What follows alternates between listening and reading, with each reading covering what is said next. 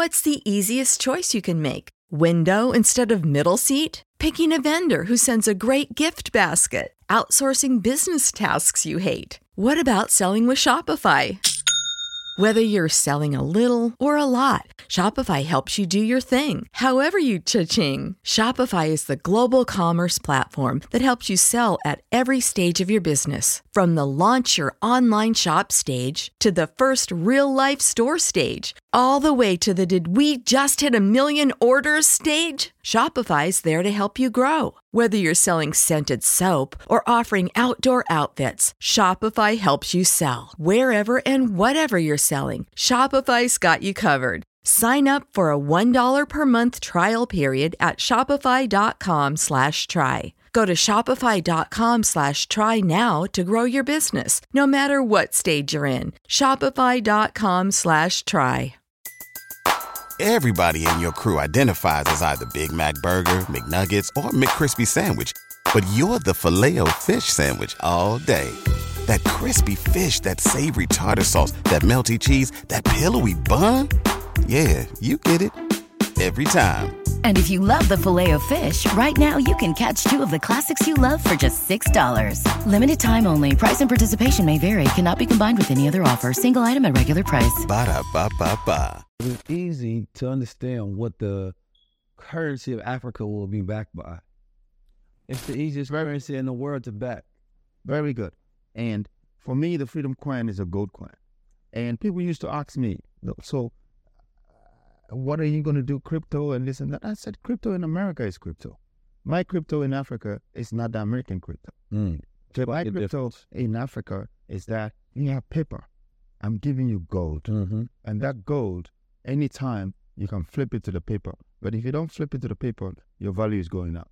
So Mm. I was doing that to shred every goddamn currency on the continent. You know, and that was my way to respond to the Western world and the Asian world. That you know, this guy is not just intelligent; he's a conqueror. Because I'm not telling you that stop spending your currency is not valuable. I'm, I don't have time for that. I bring you the easiest solution for you to see what value is and you exchange everything and shred all the currencies, and then you start to have one currency. Then we can now talk. That for me, that's unity. Because the only thing that will make us come together to do things is how we can trade with each other. What can we give each other? And what can we take in return? Okay? That will not make us need someone to give us something that we think we need. That's the first thing. To create United States of Africa. The first thing you need to do. I appreciate my pops for teaching me how to be a guy. From a boy to a man, and ultimately back into the natural state of being into a God. As guys, we're supposed to always move with that higher self. But I have to be able to execute it. Having knowledge is not power, the execution of knowledge is power. Knowledge makes a man unfit to be a slave. Because the only real knowledge you can get is knowledge of self.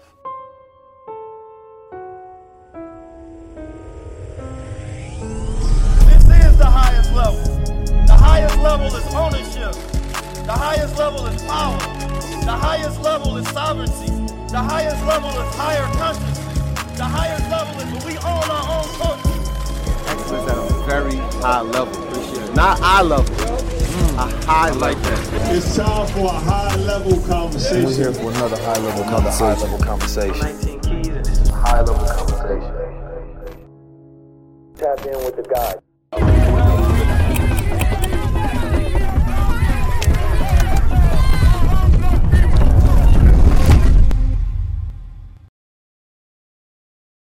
Peace, family. I'm 19 Keys. Welcome back to another high level conversation. Today, we are here at a special benchmark in time.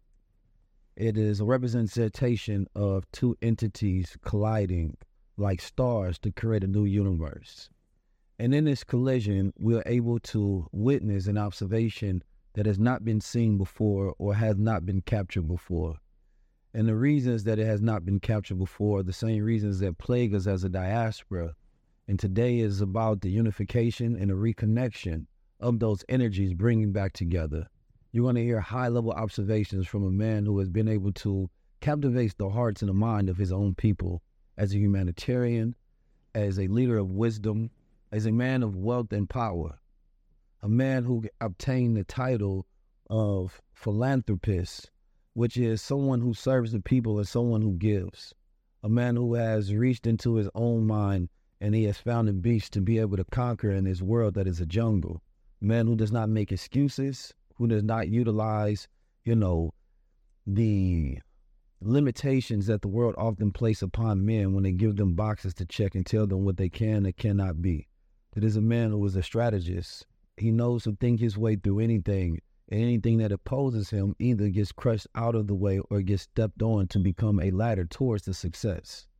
Great strategists throughout the world create campaigns and philosophies to live by, and they stick by those philosophies.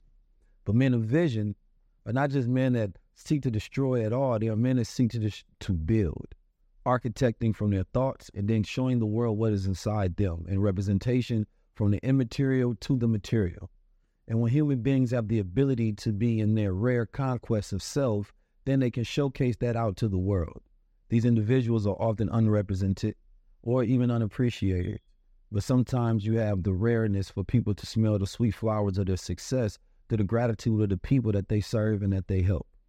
Today, this person that I've had the opportunity to spend a few days with here in Africa, learning more about Ghana, learning more about his visions, learning more about his philanthropy, and also learning about the spirit of revolutionary that speaks and that is deep within this brother's soul as he has the ability to speak truth and power from a perspective of someone who has gained and reached a position that most will never be able to ever see. This is a billionaire. This is uh, a, a, man who has a very um, unique palette of taste and style, right? Everything that you can think of from those people that you are impressed by, this man hones in on those things and he has those same assets, but that is not what makes this man valuable. What makes him valuable is the inspiration that you can see from the success of the things that he's done. He is known around the world, and now he's going to be known to your world.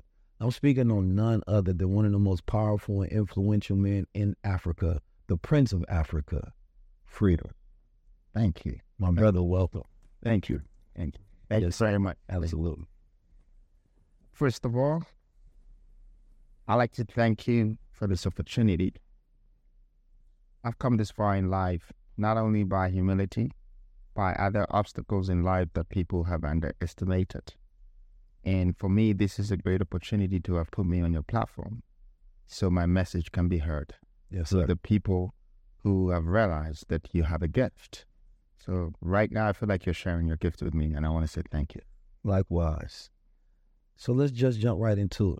We here in your beautiful space in your office, you know, um, and I was able to meet some of your staff and your team. And since I've been out here, I've been introduced to some of the things that you've built and things that you are building. And I've seen the esteem that the people hold you in, which is very high regard. We go to the city and we go visit the slave dungeon or castle, and the people are screaming, Freedom, freedom, freedom. Freedom, freedom, freedom, freedom, freedom, freedom, freedom, freedom,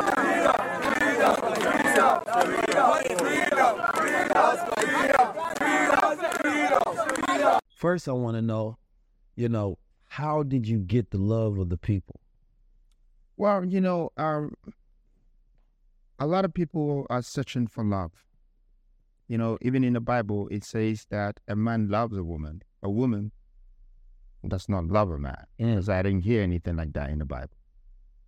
That the woman loving their husband. They say the woman respects their husband, but the man loves.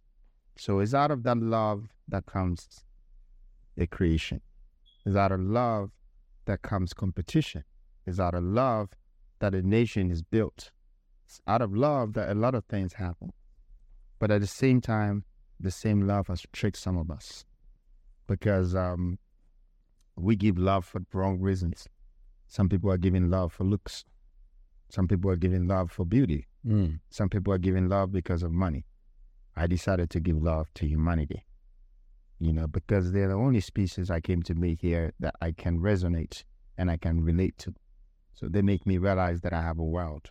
As much as um, people want to change the world, I feel like people change my world for me because I resonate with them. So, you know, I started to give away a lot since I was young. And the more I kept doing it, and the more I was relating to people, the more I was down to earth to come down to their level. You know, the more my name kept ringing bells Mm-hmm. in the hood and in the ghettos and in the political industries and different types of places, you know. So that's that's what love is. It's got wings. Yeah. You know, it makes you fly into territories where people kind of acknowledge your presence, and when you're gone, your absence is felt. Mm. It's a powerful tool that we use. Today, I think if I get a chance, I'll talk about a lot of elements in life and obstacles that these elements fight obstacles, you know, to make you overcome challenges, you know, and uh, these are the codes of life that, you know, is more important than money or materials or Mhm. lifestyle. Yeah. You know, you need these inner intuitions and instincts to be able to activate the strongest parts of you. Right. You know, you, you- you're one of the things that you do, right, as a multidisciplinary individual, is you're a real estate developer. Real estate developers are interesting people, especially when you do it at a high level, because you have to find value and create value in many different ways, right? And one of them is through your vision, right? And you have a vision for something, and then you see the opportunity and bring in bringing that vision, and then you find ways to exploit that vision even more, right? Give an example: you build a building, right? Building a building, you know, people don't think about the effect that that has around the local economy and the opportunities that come along with that. Then only it's not the occupation of the building that you'll make money from, or possibly selling that building, or increasing the value around, or increasing tourism, right? But it also we talked about earlier ad space on that building, mm-hmm. right? Now you're creating and you're owning the skylines, right? As a first, I want to know from a two part position, right? From a very practical level, you know, for you and connection to your character, what does that mean to be a real estate developer? And when it comes to your vision, and then two, regard that in a spiritual way at the same time. Well, so first of all, I like to break down words Okay. properly because I think that's what they taught us in school.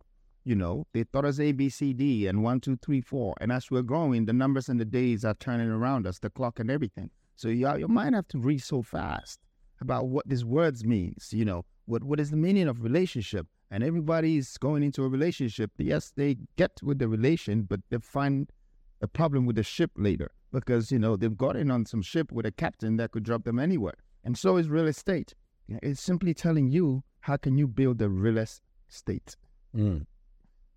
You know, by using the spaces that God has given us to manage. So I was getting different inspiration when I began to do this business, and I accidentally um, entered real estate industry. But what I do is whatever industry you put me in there, I'll dominate the place. Mm. And that's my mission. You put me to build a country, I will make sure my dominance will impact society.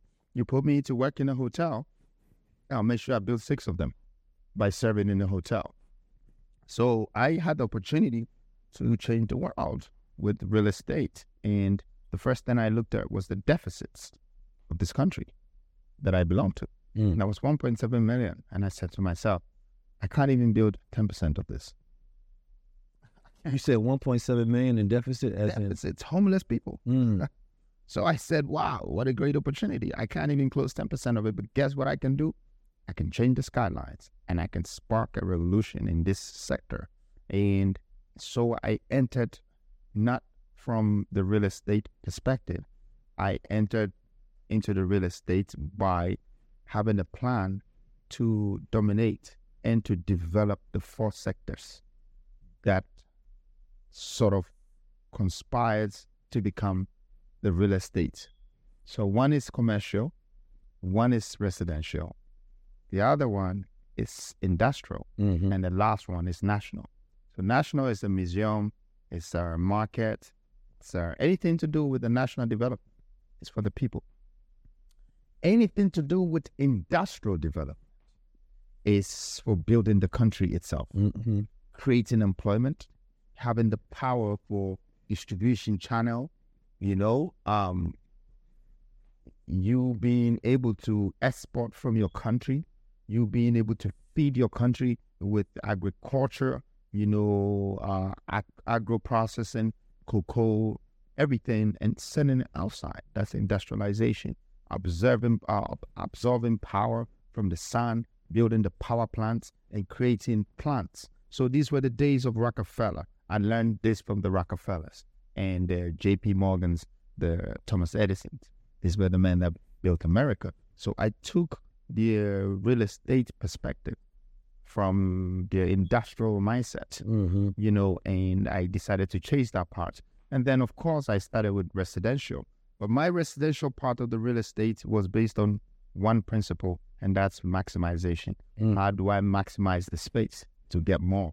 So the first building I built was two buildings on one plot, and I was supposed to build one. Mm. So, so when I sold the one that was finished, the other one was uncompleted, and I moved in. And then when I was finishing that, whilst I was living in, I started another two. And so that's how I was moving, maximizing the land until the day that one day I realized that I had eight different awards from eight different countries, and everybody loved the maximization I did, which is number one, being able to put 108 apartments on one and a half plots. Mm. You know, so that was the residential sector, and it was quite interesting with real estate. Um, commercial, I had to turn the residential into commercial by moving into like hotel apartments. You know, so it was the same apartment but I kind of advanced it, upgraded it to suit um, humanitarian needs. You know, where you work, live, and play. But it was like a hotel room, and all the hotel services were there. I became a big competition for the hotel because that's what I wanted to be. I wanted to be a competition for Airbnb and a hotel because they were the two standing giants for accommodation. And they were sharing, they were taking a stake of almost 63% of human um, uh, human values in terms of accommodation, you know, and that was shortlets accommodation, you know. So that industry was big, and I was looking at the numbers from that perspective. So that's just the history of my real estate career. I just wanted to summarize everything, but of course, we go deeper into it if we go into Petronia and all the other things with Marriott, to the W's, the Hiltons, the number ones, the Kwarleyz, the Bel Air Crest. You know, I started connecting these things like portfolios, you know, and, uh, you know, uh, for me, I would advise any kid out there that to put your money where your mouth is. It's not about putting the grills in your teeth or diamonds in your neck or putting a big watch on that you don't even wear it to tell the time. It's about having some landmarks and leaving some footprints Mm. on the earth that God has given us to manage. So we're gonna get back to the real estate in a second. Yeah. I, I want to first start from foundation, right? Let's talk about Ghana. You know, let's talk about Africa. Let's talk about the diaspora. The Prince of Africa, Africa, power, Yeah. money. You know, the, the real estate is good and everything, but it's it's it's the later stage we can wrap. Yeah, I, but it's important for people to know because in this conversation, we're going to go through different nuances, right? But from the spiritual aspect, like for me, coming into Africa, I recognize a different type of wealth, right? You know, I've been to your city of Kumasi, right? But we're staying in Accra, and it's known to be one of the most peaceful countries in the world, right? There's some, there's a level of wealth that the people have that they may not know, right? Because they can't see the stress and anxiety that exists everywhere in the world, right? So in America, the average American is stressed, they have anxiety, and even the rich are depressed, right? But when I look at the people out here, there's a level of joy and peace that exists in their hearts. It's the beauty of life, 19. And I'll tell you why. When God makes you so handsome or so pretty, you either don't know how to cook or you either don't know how to do certain things. But you will be something that everybody wants to be. You never get it all. It's broken in pieces. I like America because America has a system that sustains humanity. Just humanity is gotten all they ever wanted, so they don't appreciate. Now, Africa is a problem. Now, we've been to places that, you know, people have to survive a dollar, mm-hmm. survive on a dollar a day, okay? But then they have peace and they have freedom. So you see, there's always something missing. Yeah. What makes it beautiful is if you're about to build the link. If you can build the link, that fills the gap. That's when you can acknowledge yourself as one of the doers and the sayers of this world, which is my forte. You know, my best two qualities is investment and development. And when I talk about investment and development, it's not just financial or it's not just buildings. Development can come from technology, can come from humanity, can come from real estate, can come from so many other things in this world. But your mind have to be tacked on development. You want to develop a nation. And I always say to people, until Africa decides to develop their nation, they can never build their continent.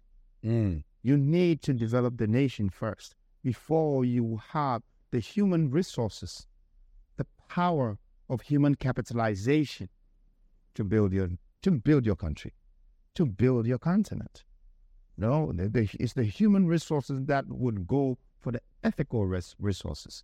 It's them that will create the skill sets out of a mindset and then let it flow. Yeah. You know, so So what? Not to cut your wisdom, but what can Ghana? Because you, you you said that you know America is a country that provides resources for all its people, uh, and, and, and something similar to that.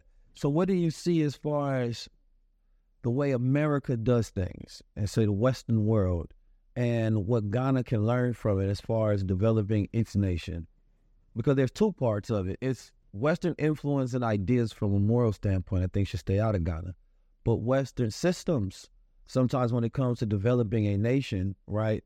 I think those where you know you can take that knowledge and then that becomes the resource that Ghana needs. Well, I think Africa should stop trading their resources for governmental power or democratic resources. Mm. Eh, you know, you don't need defense in your country when you're not going to war.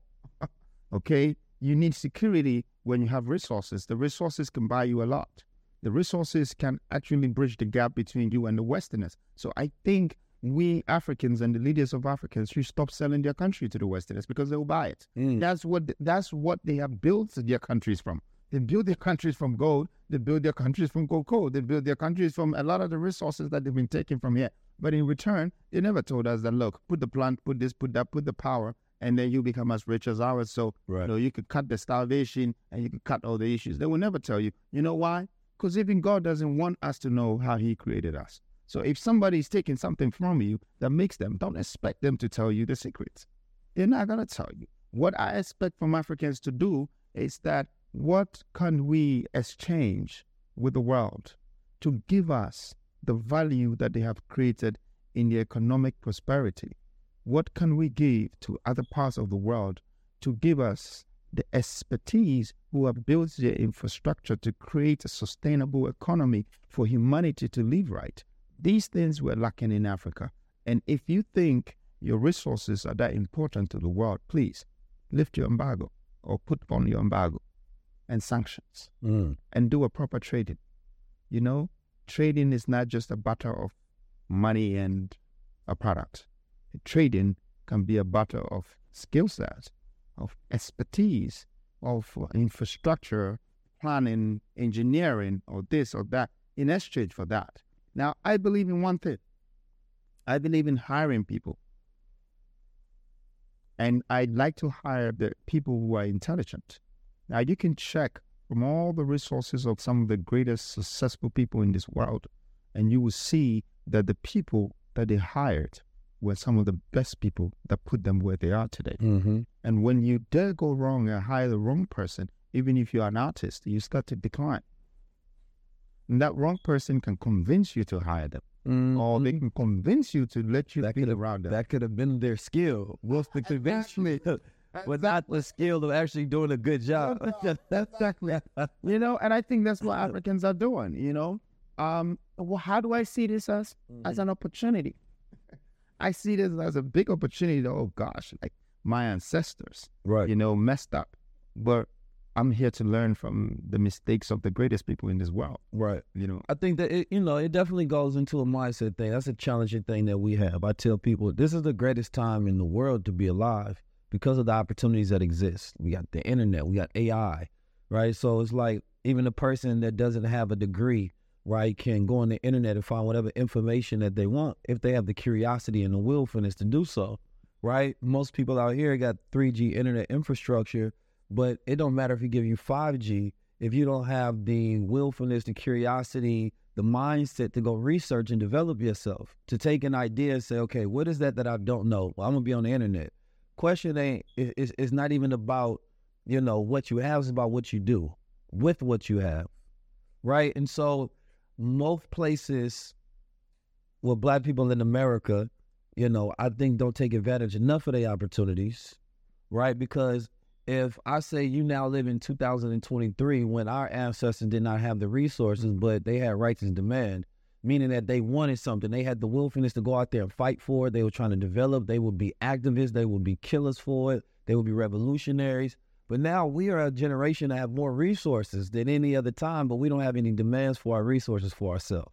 And so they trick us in a trick bag of being in this spiritual civil war with each other right? And this is what we don't talk about enough. This spiritual civil war that we go through is where did you from? Or calling you black or African or Moor or Israelite or all of these different things, or that's not the true history. And this narrative, and there's this conscious spiritual wars that's always happening. And the person you get pulled down from the most is somebody who looks like you, which is the very person that you're trying to help.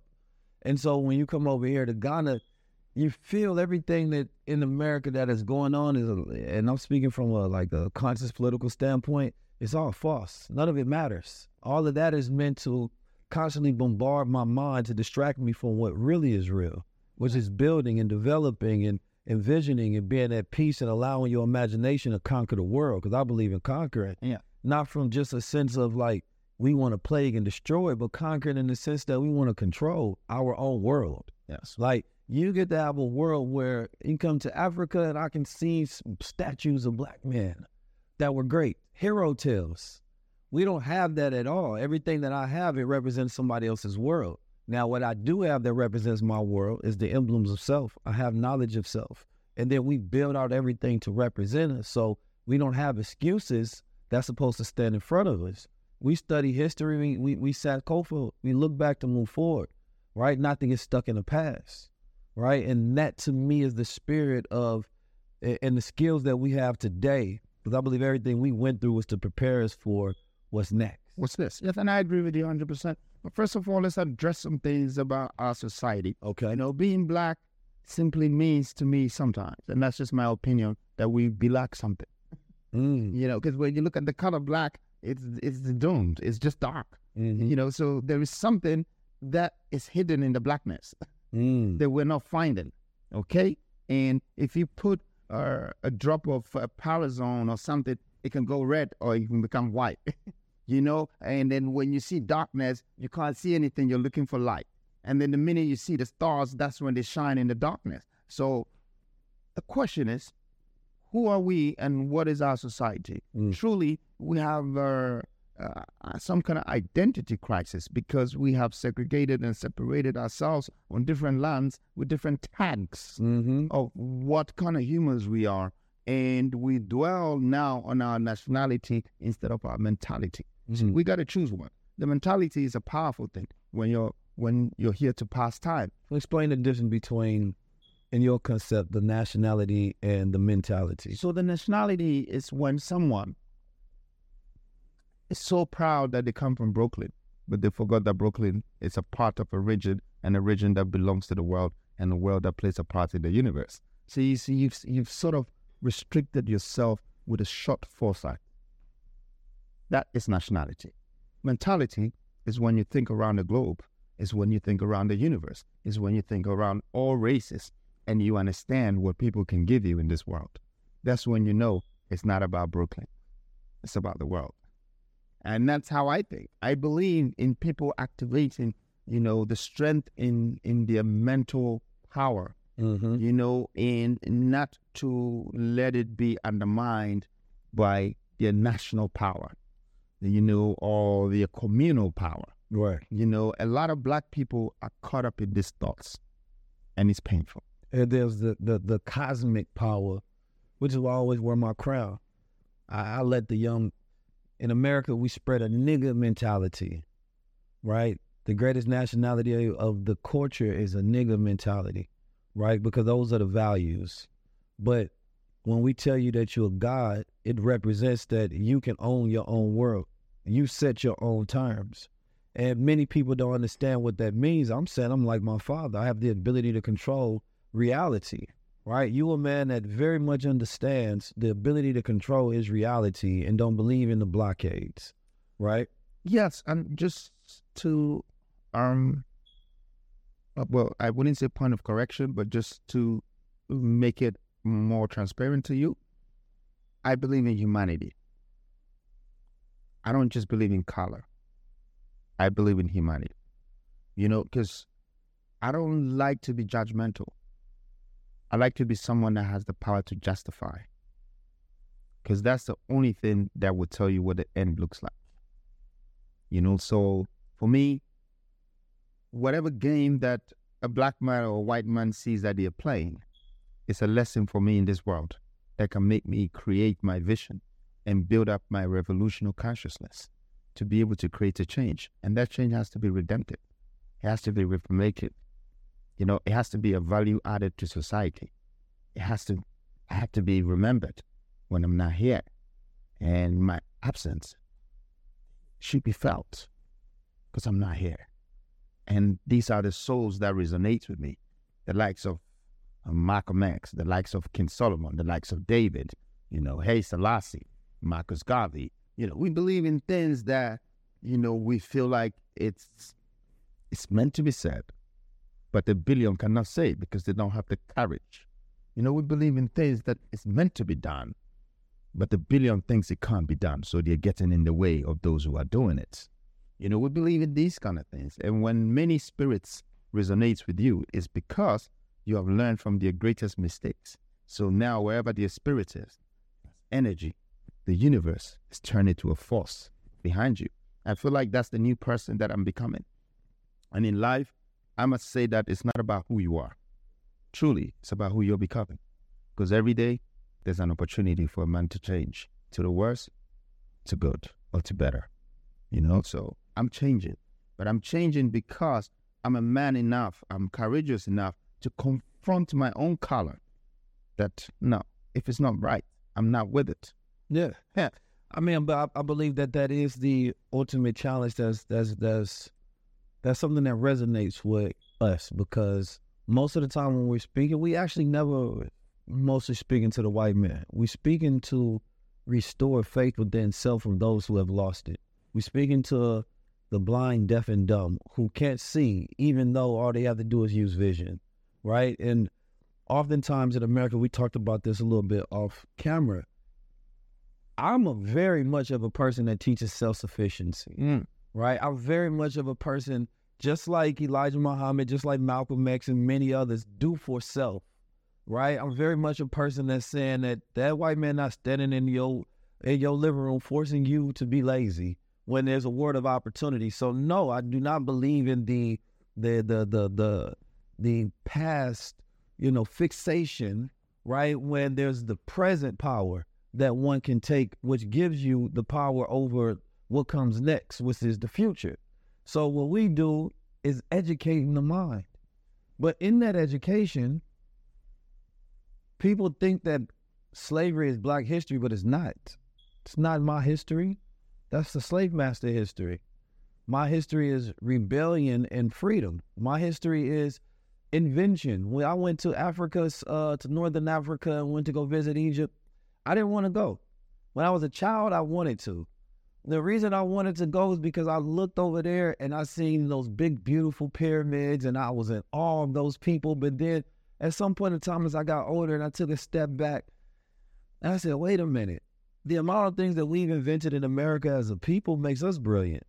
We are inventors and we like our culture is not hip hop.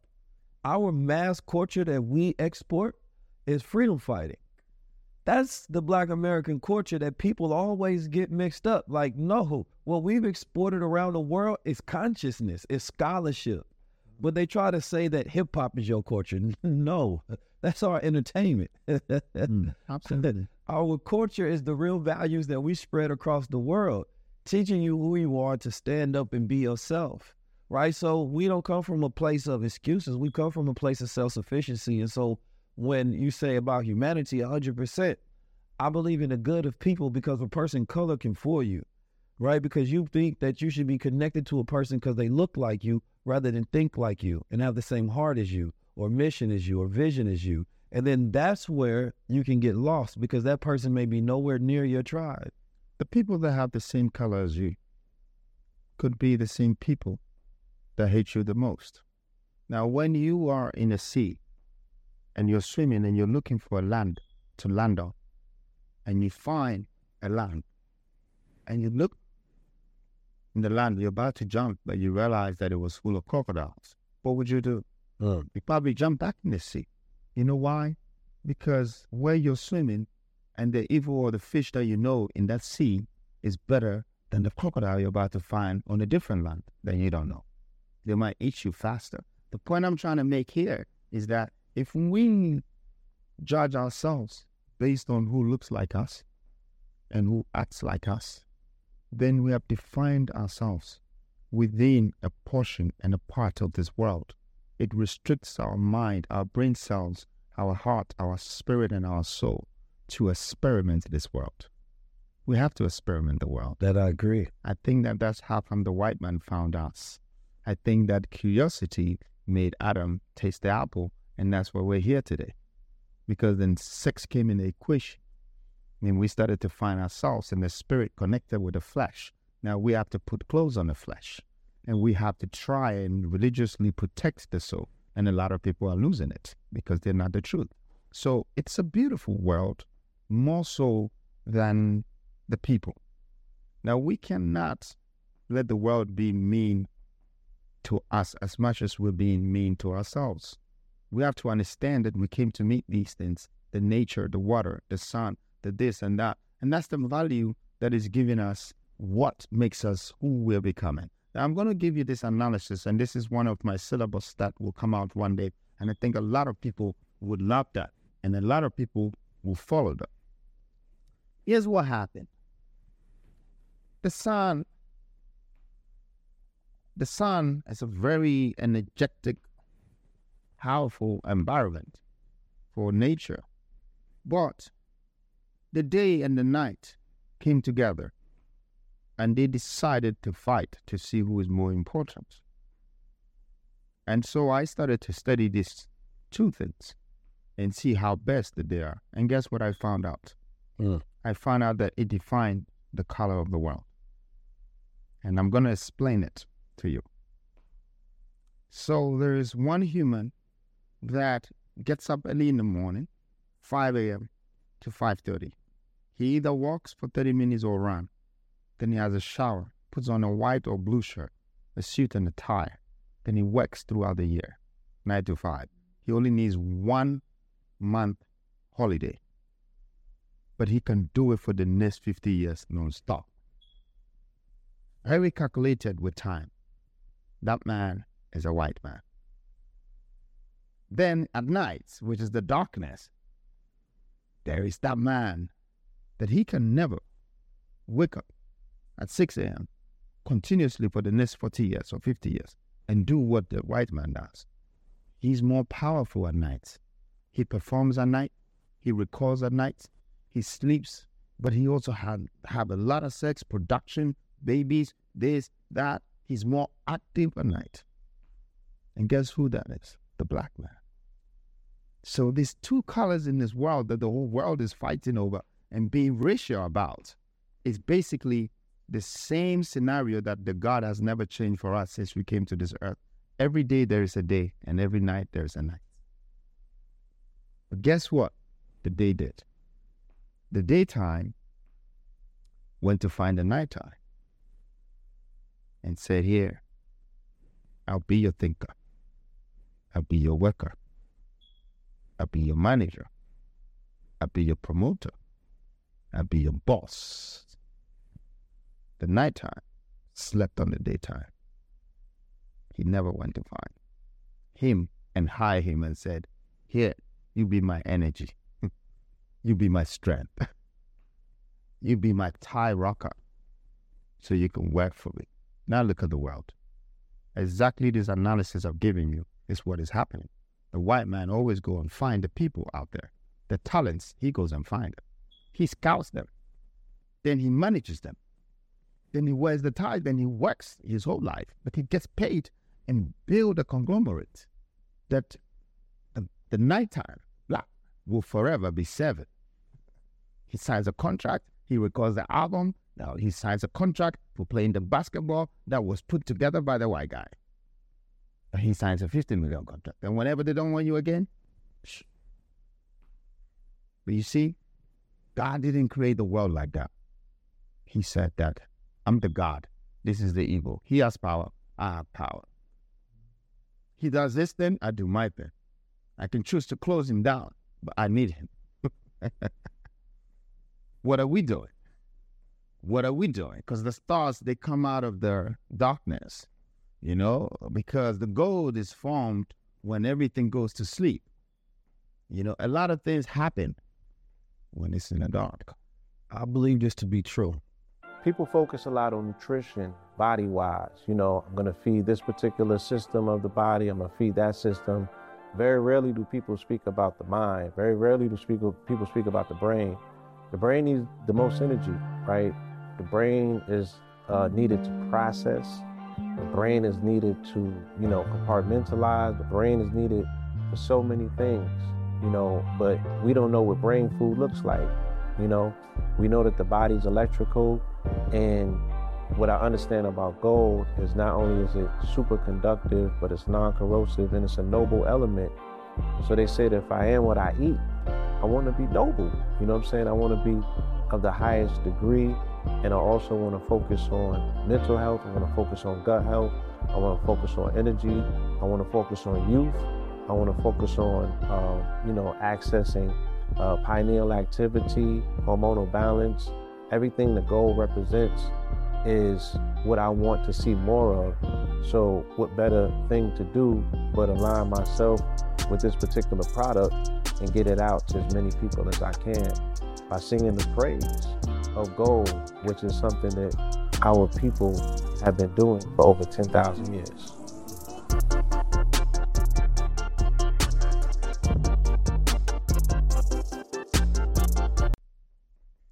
I think what you said in the equation that got me thinking was the time part.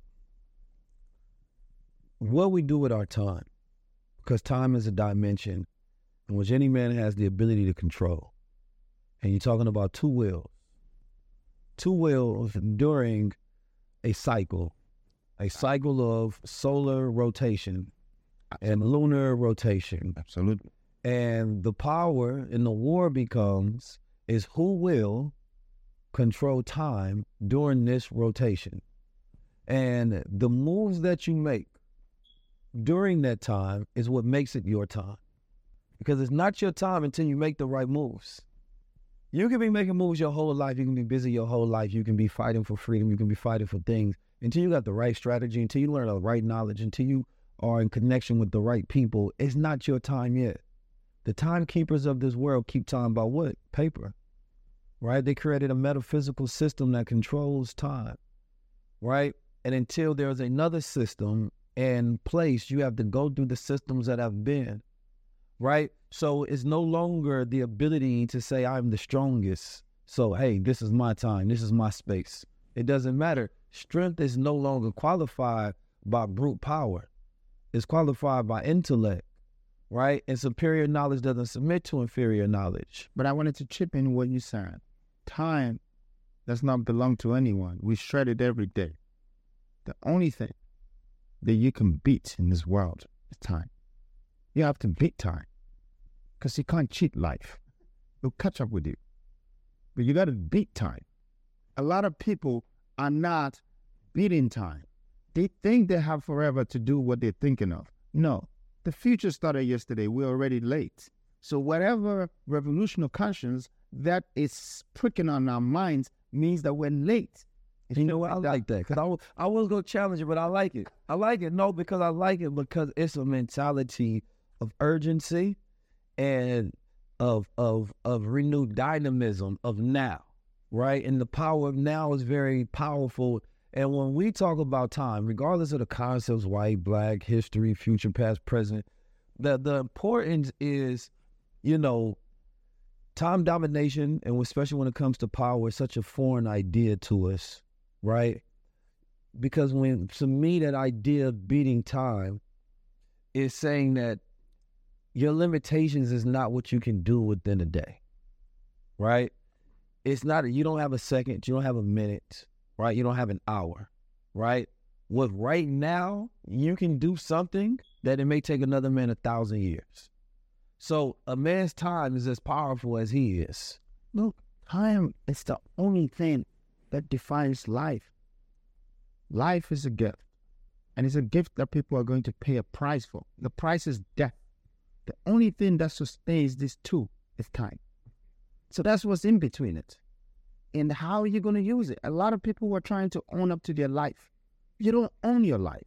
Please give up, surrender to life. Let life be in charge and take over the time. Because that's what, that's what you really have. You're not God to dictate your life or to tell the world that this is what I'm going to do with. But you can prove a point to the world with the time. And when I say time, I also mean timing. You know, I bought a lot of watches in my lifetime, but never to tell the time. I only bought them because I wanted people to know what time it is. And that's their problem. Mm. Okay. Well, I'm on timing. I guess 2023 and Africa needs one of the greatest leaders. So I went in by 2018. I was already thinking for 2023. So I stepped in and took the crown. And I said, I'm the Prince of Africa. And everybody said, There is no such thing in this world. Africa is not a country, but in my head, in my mind, for you it's not. For me, it is. It's the time that I'm using because right now it feels like Africa needs a prince and Africa needs a king. And the lives of some of these conglomerates and organizations, the UN, the AUs with Asians and all of these countries behind them, they, who are they talking to? They're talking to countries with small time leaders who are divided into constituencies. Okay, I'm talking about one continental prince Mm. claiming the moment of time. And how did I get that? See, spirit, the spirit put the crown on my head, and the universe became a force of me because I decided to do so in my time, the very time of the moment. I picked it, I chose it. You know, I'm sure that Jesus Christ chose to be Jesus Christ only from 30 years old. And he, he did everything in three years because the timing was right. He couldn't do it at the time that he was a, carpent, a carpenter's son. You know, he had to do it at the time that he became a son of a man. You know, so he, he when you pick your time right, you become powerful. Yes, sir. You know, revolutions occur by timing. Okay, uh, redemption, anything in this world is the timing, and there's a time for everything. But this same time can go around, around, around, around, around, around in circles, and it's going to feed us with billions of years. Okay, we are just passing time, and ours is just 70 years. Now, when you really break down the 70 years, this is why I respect time so much. A lot of people think 70 years is long. It's not long at all. You only have, you know, thousand something days really active in this whole time. You know, your first five years, you know nothing. You do nothing. Your last five years, you know everything, but you can't do anything. That's one decade gone. Okay? Then you slip two decades away. So out of the seven decades, you only have four.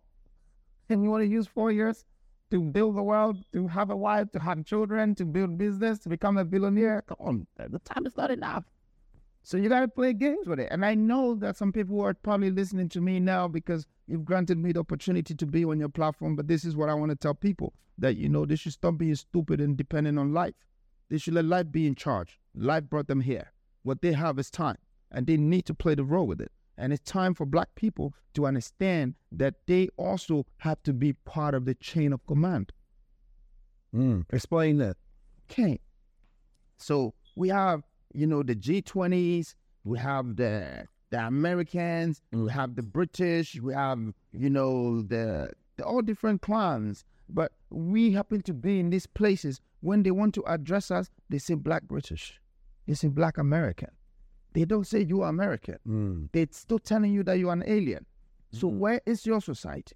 Mm. How can you represent the world and say that this is my community, this is my society, this is where I belong to, like the Jewish have?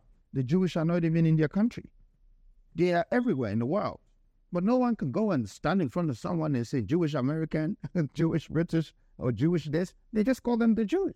Okay, I'm sorry about some people might use the the, the word Jewish differently, and um, I'm not saying this as a racial insult, but I'm trying to let people understand how to own a space in the land that belongs to you in the universe and how to add value to a race that resonates around you of the universe. It's very important.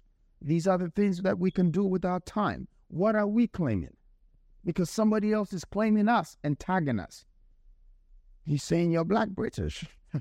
Somebody say you're black American. He's not saying you're American. He's tagged you. Okay? But black black is black and white is white. There's no problem with any of us. But it's just that one is doing more. One is one is building more. One is developing more. So it's become like one is superior. And then the one that is doing less development and less, less this, that, that, that is inferior. Then it's affecting our children. It's affecting our people. And then our time on this earth is not utilized right because we're already born into a world that we're affected in the mind. We're letting our capacity undermine our ability just because of the nation that we belong to, just because of the nationality that we have accepted upon ourselves. Your mentality has to be stronger. It has to be stronger than anything. Your soul has to be powerful, and your heart has to be strong, and your mind has to beat. It's the exercise. You need it. Let these things work in your body. Now, people don't understand that you know, there's the human organs that needs to be activated. Mm-hmm. You know, people have been living on this earth for so long and they've never act- activated their soul or their heart or their wisdom. They don't even know how to absorb it. Mm-hmm. You know, they don't know where to find the wisdom. And how the hell are you going to build the wealth? And yet they want to be a rich person. They want to be this, they want to be that. That is a wish. You cannot put a wish or a choice over decisions. Decisions bring you a wish and a choice. When you take the great decision with time, you'll be able to have a choice. because, yes, you took a great decision and you become a greater person. You want 100 wives like King Solomon? You can have them. But first, you're not just going to jump up and have the 100 wives without taking the right decision and without timing yourself to be able to reach that target, that goal. You know, that whole thing ahead of you. Now, I'm here to let people understand that I'm the perfect example of humanity, that I can prove to the world that possible is impossible. Because the word impossible saying that, yes, I am possible, only if you can find me. and you have to be able to take yourself into that world. And before you do that, you need to activate it. Like I'm saying, time is a powerful thing. It's so respectful that people are not respecting it. And and the only reason why men get broken heart is not because they were so much in love. It's because they lost the time. You spend four years with a woman and then the woman leaves you for another man. Your heart is broken, your soul is broken because you lost the four years. It could have been a lawyer. Right. It could have been a rich man. It could have been anything. Time is it's it's also it's of a heavy substance. Mm. You know? I believe that. And what you said was key. Especially when you talk about the mind. What we often try to just give to our people is an understanding. That understanding is who you are and where you are not from a geographical standpoint, from a time point.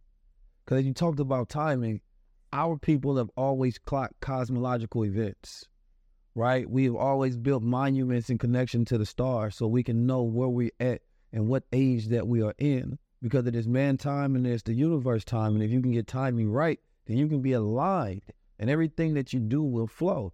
So when you know when is your time, then that's when you can execute. And we are in the time of executors. We are in the time of master builders. We're in the time where if you have light, you can't just have light. You can't just say, I have knowledge and I'm a good person, but not have good works. You have knowledge and you don't have courage to back it. You will never see power. If you have wisdom and you don't use your mindset to create a skill set, you will never build wealth with it. You know, if you have understanding and you don't understand what is beneath where you're standing, you will never know what you're thinking. You know, a lot of people are not seeing these things. It's activations. It's activations. And I like the fact that you're talking about timing, about this world. Like, you know, timing. Our leaders don't know the timing. They don't. But and, and, and if they do, they're too fearful to act upon the time, and the time is now. So the courage is not there, and the knowledge is not there. What do you think gave us these things? is the omnipotent creator, the one behind the universe. But they make someone else their God. And when their God gives them access, then their God said, I will take away access if you try to use your time. You're very stupid to come and follow something like this and start to worship it. You're stupid. When you see the whole earth with the sea that you can't read the end of it, a sun and a day, and nights and a star and the moon, and clouds. When you see all of this creation, please respect nature. I think people, you know, are trying to look for wisdom and they want to be wise. But you know what? Let's define the definition of being wise. It simply means you need you simply need to understand what it takes to be stupid so you don't repeat stupidity. If you have a nation or you belong to a nation, then you keep repeating stupidity. Please. You've you've activated your fallenness. The, the brain is gone. The wisdom is gone. The heart is weak. The soul is dead. And we have a lot of people like this in our society. That how do we build the new faces, the new young ones that are coming? We have to give them the opportunity to be able to claim back our heritage value. I didn't start the new Africa movement as freedom for nothing. You think I need fame? No. Fame is when people know you. And when people know you, too many people know you, there could be half of them that are wanting your downfall. I needed grace. Popularity is when people like you. I've become popular because I do what I like, and that's my freedom.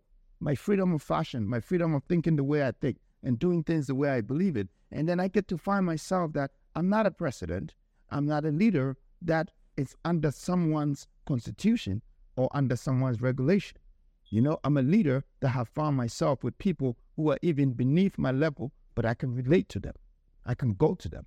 You know, the world is mine this way. I feel good in this world. My time is being used right. You know, I can't wait for people to see what this historic moment is about. Because, like I said, I'll surrender my life to life. You know, life is in charge of me, but I am the ultimate power over time in my time. Because I'm using it, you know, to capitalize on the moment. I'm building a movement out of the moment. It's not even written. I'm building it. The movement is being built out of a moment. So every moment, something is added on. And I'm learning every day. And the lessons of the greatest people in this world is the mistakes that I've learned from. And it's building me. It's building me, and I'm building my world, and I'm moving with it. And I think our society is lacking that. But you know what? People are not saying it. The, the, the, lacks, the of our own leaders who came to this world and was talking about, oh, the, the black man is this and the white man is this, and, and then always found a way to put a blame on someone why we become what we become. Okay, that's the past. You can't dwell on that. You can learn from that. Experience is what provides you or leads you to wisdom. But you can't dwell on that. But it was their timing. Because if that was never set in precedence, the spirit that we have today to take the time that we're in now would not be in existence. So the opportunities that we have today is often from, you know, the connection that we have from the work that was done before us. The problem is, is when you take something that was the right thing to do at the right time at another time and you bring that into today's time, right? You have to upgrade every existing system. You have to upgrade every existing movement so that it is in connection to the now. What do we need to do now with our technology, with our movement? What is the campaign of our education? How are we supposed to create trade? How are we supposed to educate the diaspora? How are we're supposed to build? You have skills, you have knowledge, you have resources. I have skills, knowledge, and resources. I knew an understanding of having knowledge of self and self awareness and consciousness growing up, how I must move in the world without excuses, mm-hmm. right? That if I want to build a platform, I can't go to somebody else, right? That is not conducive to what they're building and ask them permission and then get mad at them when they don't give me permission especially if I have a mind that I don't even need permission. But we're not builders. See, this is what we got to see. But but we okay. So I understand what you say when you say that in this world we haven't always been builders. In this time, have we built our nation yet? No, not yet. wait, wait, have we built? Have we built industries yet? Okay, there's the banking industry. There is the fashion industry. There is so many industries. But these are these are one ways to build. Because our people have always we built spiritual systems, we built time systems, we built mathematical systems. Then go back to that. because whatever that made a black man black man needs to come back. I'm saying that we have to claim. I agree. Yes, and I agree with you. Like we have to claim our heritage back. Mhm. back.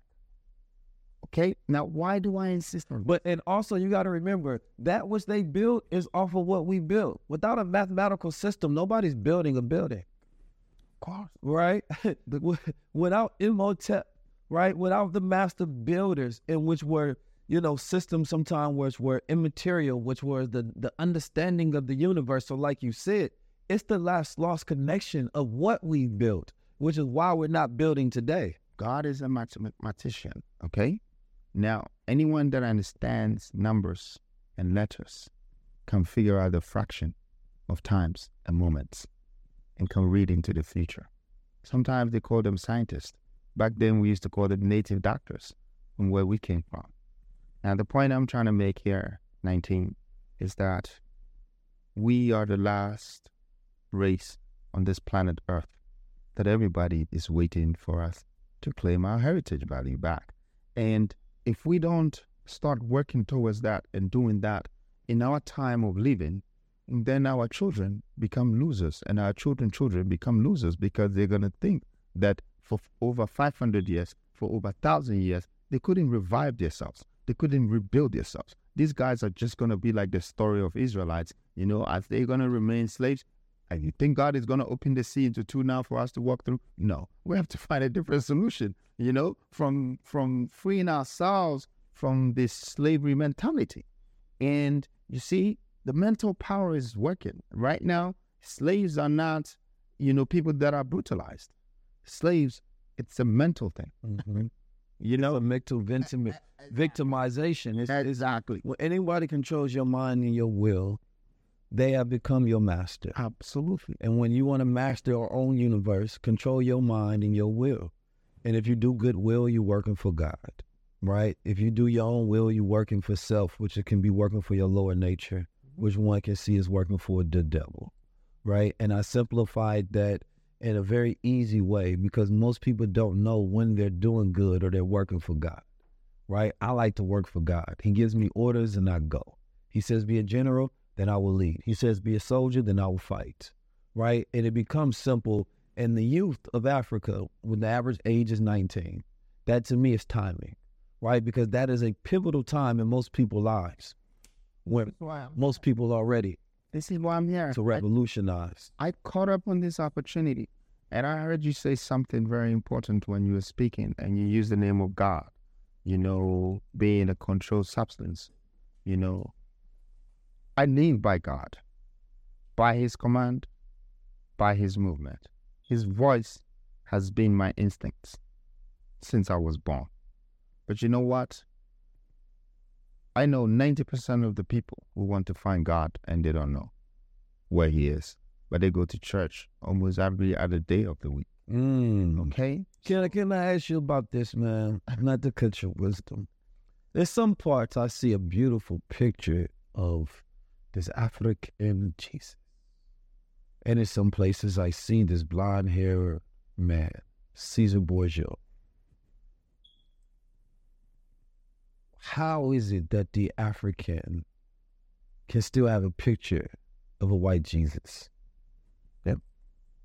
So, first of all, religion, education, these two things were supposed to be anti anti this establishmentarianism. And anything to do with anti and this is a double no. Okay, so it was not supposed to be established as a religion. Education is, in Christianity is, other religions are. It's supposed to be a natural flow, a free flow. So if you if you were born in the north and then as you were growing you started seeing people going like this, bowing down, you automatically do the same thing. So that's the meaning of religion, being real within your region. It's just the region that you belong to. Okay? And African's region of religion has become a dominated establishment that has been embedded by colonial masters. It's still the same belief, the same God, but now they've changed the pictures. It's just like the statues of Egypt. They chopped the nose off and painted it to look like something else. That Pharaoh was a white man.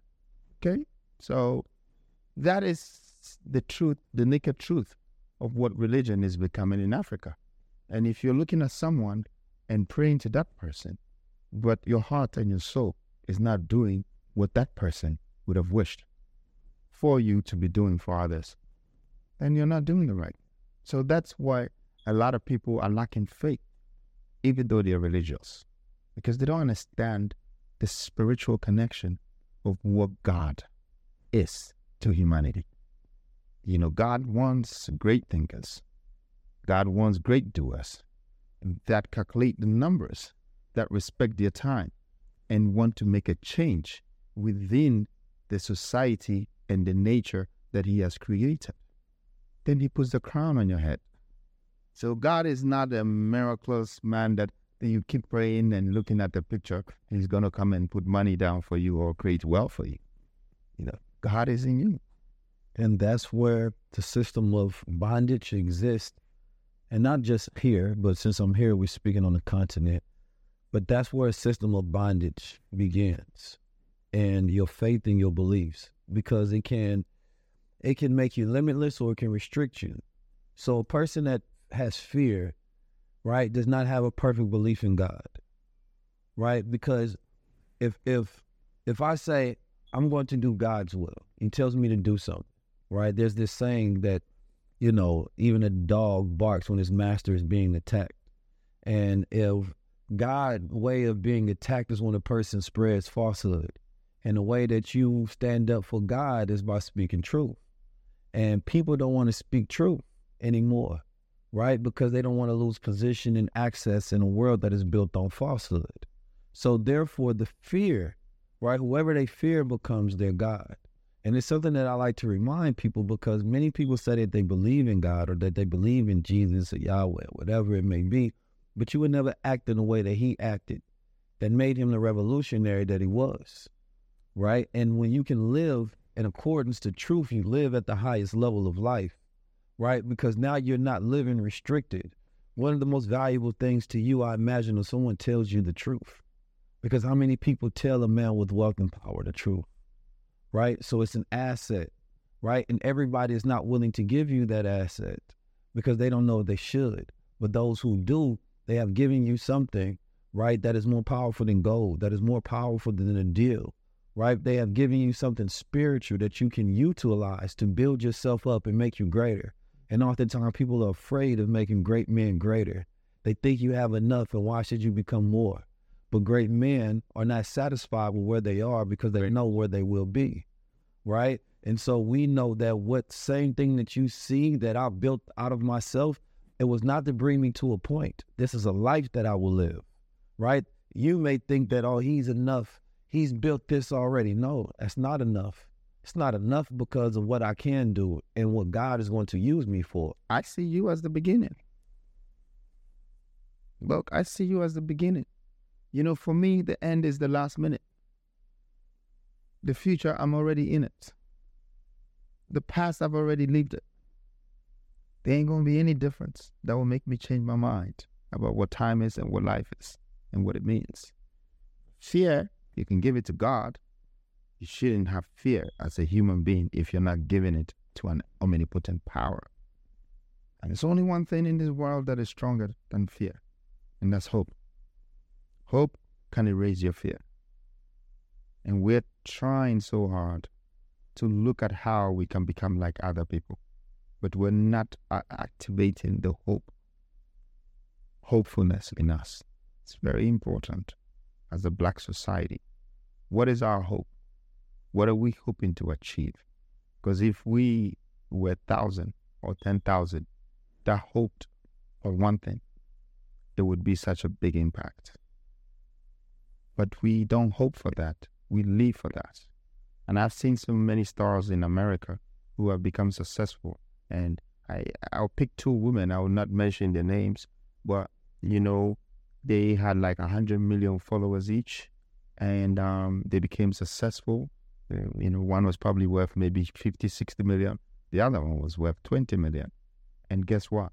The fact that the other one made 20 million and she's coming and she has many followers the other one also didn't like it, and the one that has got a 20 million can also feel it. Like, oh no, then I gotta fight you. And then they're fighting each other when God has already given you the gift.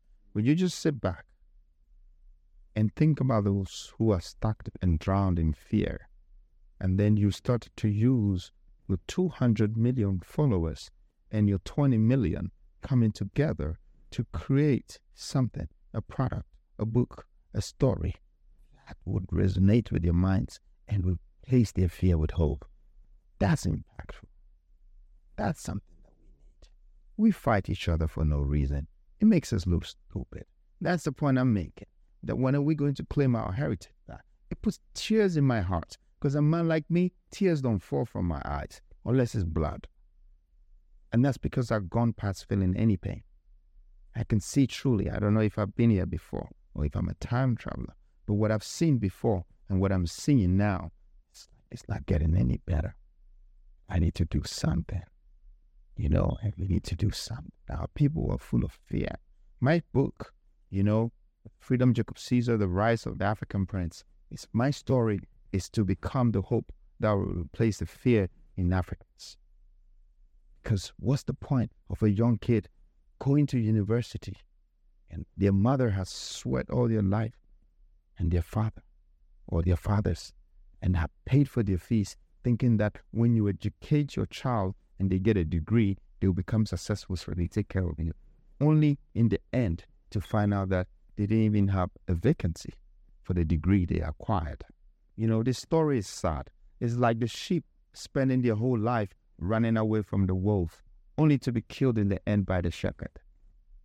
This is not fair on us as a society. This is one of the things I want to do before I leave this earth. You know, creating that that will of freedom to find ourselves again. Because when I look at the Arabs, I really respect what they've done. They've claimed back their culture and they've built their United Nations of Emirates, of Arabs, Saudi. Now they're part of the global speakers and they command. When I look at the Europeans, they've built all their roads, they have claimed their reserves, they have built their factories, they are feeding their nations, they are educating them.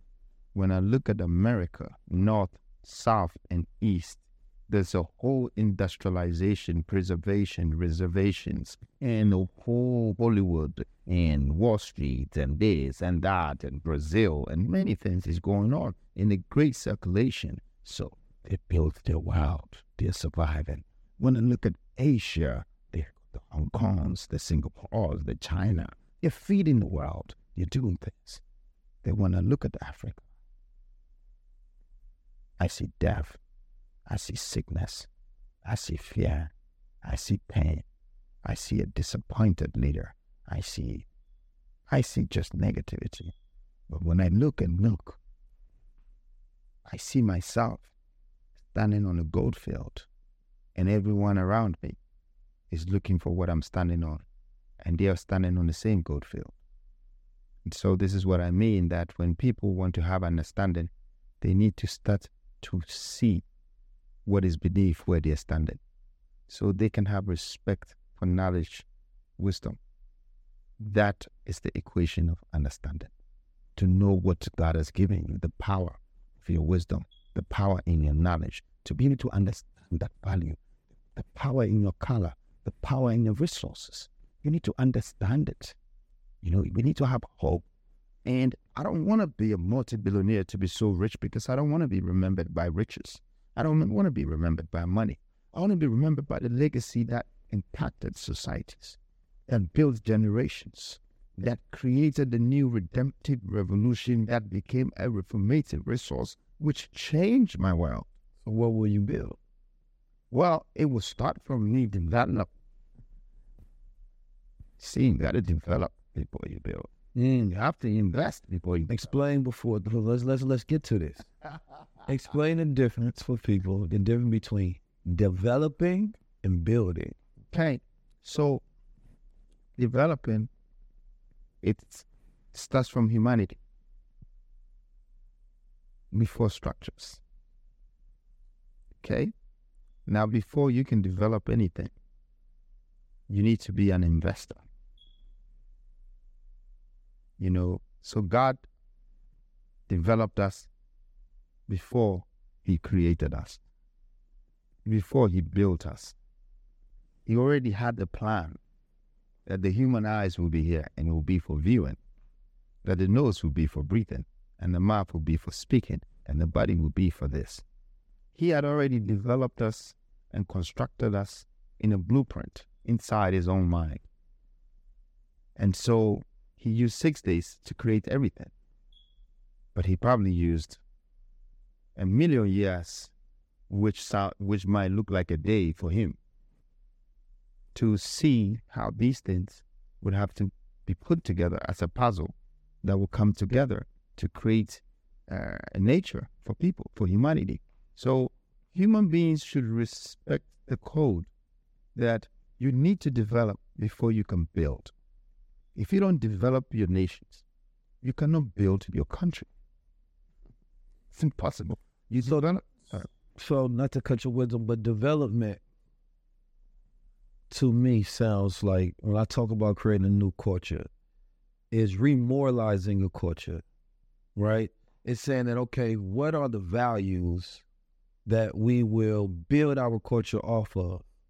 Because if I say a culture is is family, it's respect, right?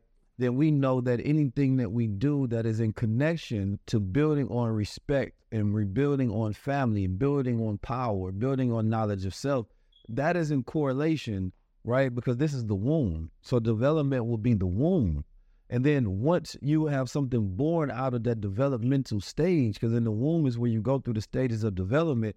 And then when you come out, now you're building that human up right? Teaching them how to be erect and then protecting that which you have built, right? And so in our culture, we have to go back and say, okay, what are the values that make us who we are? Because if we go study every culture, they have value in connection that they hold as rites and rituals that they can build on top of. So the developmental stages Yes, I like that analogy because I believe it's something that we have to understand is we're always trying to build, but what are we building yeah, on? We're building on other people's cultures. We're building our whole life on other people's cultures. Right. You cannot wear a turban and make yourself become an Arab. This is so if you, if you do it, you're going to come off. Yeah. You know, you're not building yourself. Mm-hmm. You understand what I'm saying? Now, we have lost our culture. So, culture cannot be built, it can be redeveloped again. And you can do the redevelopment from the younger ages. Mm. You know, the belly of the womb of the day. You can actually change the mindset of the younger people of today. And then they start to practice how valuable that traditional culture that you are embedding in them is for them. And you have to hold it with value. It's important. We haven't done that development. And then what is the investment? The investment is the actual time that we put in the play. It's, it's important that when you look at the Arab system, they sent their children to Europe and America. They said to them, go and study how they do the architecture, go and study how they do the engineering, and when you come back, we're going to use it here. The same thing. And when you're coming, bring the people that you learn from. Yeah. So what did they do? They extracted what they had already developed and added it to what they have to develop their world. So that's when the buildings came in. Mm-hmm. That's when all of these things came in. See, the, the, the fundamental uh, um, position that they had was the developmental mindset. And how did they do that? You can see from the process. He's sending people out to learn. And when they come back, they bring people. And they hired other people, cheap labor, to build the tall buildings. Mm-hmm. And then they were like some uh, Taliban's or some people wearing white uniform with white thing and some black thing in their head, walking around. They didn't hold one block. And they were not the contractors. They were not the laborers. You know, they were the developers. Mm-hmm. You know, they they're the developers, and the only thing that they built out of the development was the built wealth. How will you build your wealth? how will you control your time? How will you develop your skill sets? Skill sets are your assets because it is something that you can utilize and leverage, especially once you get the knowledge to learn how to be able to control your reality, to be able to go wherever you want to, to be able to build whatever you want to, to be able to eat whatever you want to. It changes from when you're on survival mode at the lowest level. So now you have skill sets that you can pay for your assets, you can start to build wealth, and that's when you're at the highest level. Marcus Garvey was somebody who was a revolutionary. He had the spirit of an inventor. He had the spirit of an innovator. He had the spirit of an entrepreneur. He was one of the first to be able to give people certificates of stock shares in his company. And now we are in Ghana. And that star the flag, it represents his innovation, that black star line, because he's seen something another culture had and he wanted it too. And we see wealth being spread all across. And we know knowing that the number one ways to build wealth is through the stock market. It is through investing. And one of those ways to invest in is options trading. That means that you can make money either daily, you can make money monthly, you can make money weekly, you can make money yearly, depending on the strategy that you have. Now I know most people is out there trying to figure out, well, how do I do that? How do we see individuals like Aristotle where he gives his trades daily and he has thousands of people and they're making money? Is it real? Well, the question is, it has to be if it's transparent because nothing is being hidden. Now, what we want to do is we got something that we want to take 200 people with us, 200 people to the highest level by allowing you to be able to join into the Honey Drip Network for just $25. Now, the reason we wanted to do $25 because we wanted to make sure that it was the lowest possible excuse barrier on the planet Earth. That if you can get the AI, if you can get the courses, if you can get the ebook, if you can get the teachers, if you can get the Discord, and every single thing that you needed, what's in front of you left? Just excuses.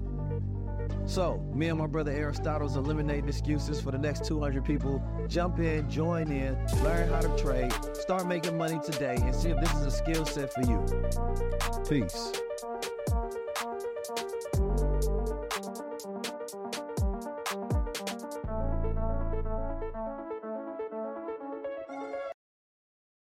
See now that's dope because look at the black Ghana flag or the black the, the, the black star in the Ghana flag.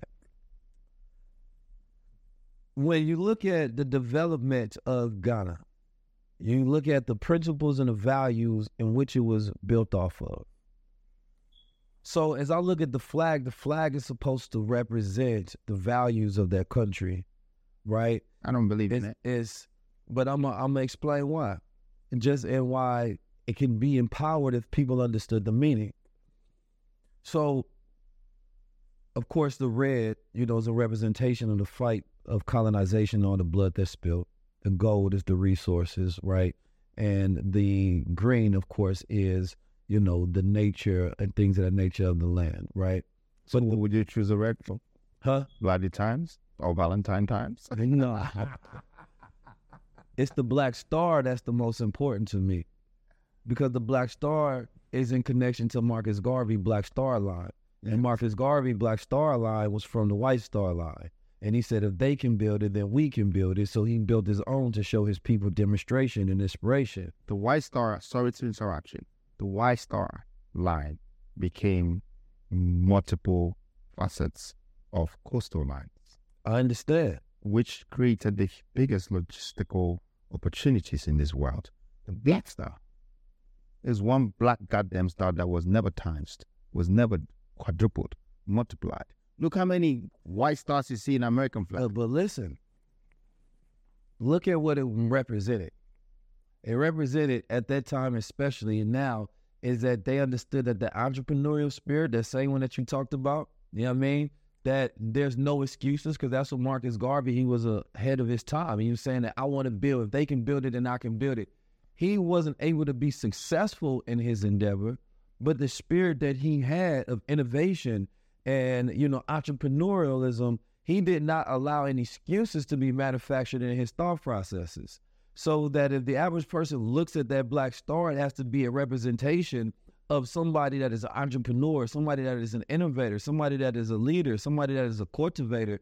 And I believe that if that was a principle, that when people looked at that flag, it was a reminder that we have to build something. But then, then that redevelopment process would actually mean something, and it would be pride in that flag. I don't in that sense. I'm sorry, I I don't agree with that, and I don't believe in that because, like I'm saying, Africa is probably a continent that we're standing on that that's not the name. Okay, that's the first. So believing in Africa changing is very difficult because spiritually you're praying against something that is not what it is. Okay, Ghana means gods, How is this? akans, um, and Zemano and Alata. So they the colonial masters have just grouped us. They grouped us by tribes, Mm-hmm. and they used it to form the country name. Accra, which is the capital town, they said a city, a city contained by rough African. Some silly thing like that. But do you believe in you believe in industrialization? You believe in entrepreneurship and innovation, correct? I do, but I, I'm trying to say something here, right? So some of the things that we are trying to believe in it are the same things that we have to change for us to indoctrinate our belief into society. Because it's not us. Why why are black people who they are? Because we're living in a culture that doesn't belong to us. We believe in things that belongs to other people. We're chasing them. We're paying them every day. We put stuff in their pocket and we fight each other. And like I said, we haven't built anything. We haven't built our society and we haven't built our industries. We haven't even built our own political platform that governs the state of our countries the way our people will benefit from. Uh, from where I'm sitting, I'm an African. I have to take a visa in a passport, an African passport to go to another African country. I'm from Ghana. I'm going to South Africa, I have to go in the queue in a South African embassy to get just a common visa to visit my own continent. And then somebody that comes from America or from Europe is visa free. Come on. I mean, look, I fine. uh, People can accept that and they can embrace that. But for me, it tells me that you know what? You're far lost and gone.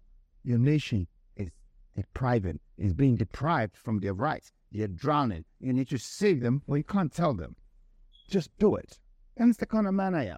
I'm not going to go question everyone, but it's very stupid of an African to say to their own African from the same continent, say that I agree. When I went to South Africa and I found that out, I thought it was crazy. But but but I wanna I wanna draw back for a second because I I don't see where the point of disagreement began.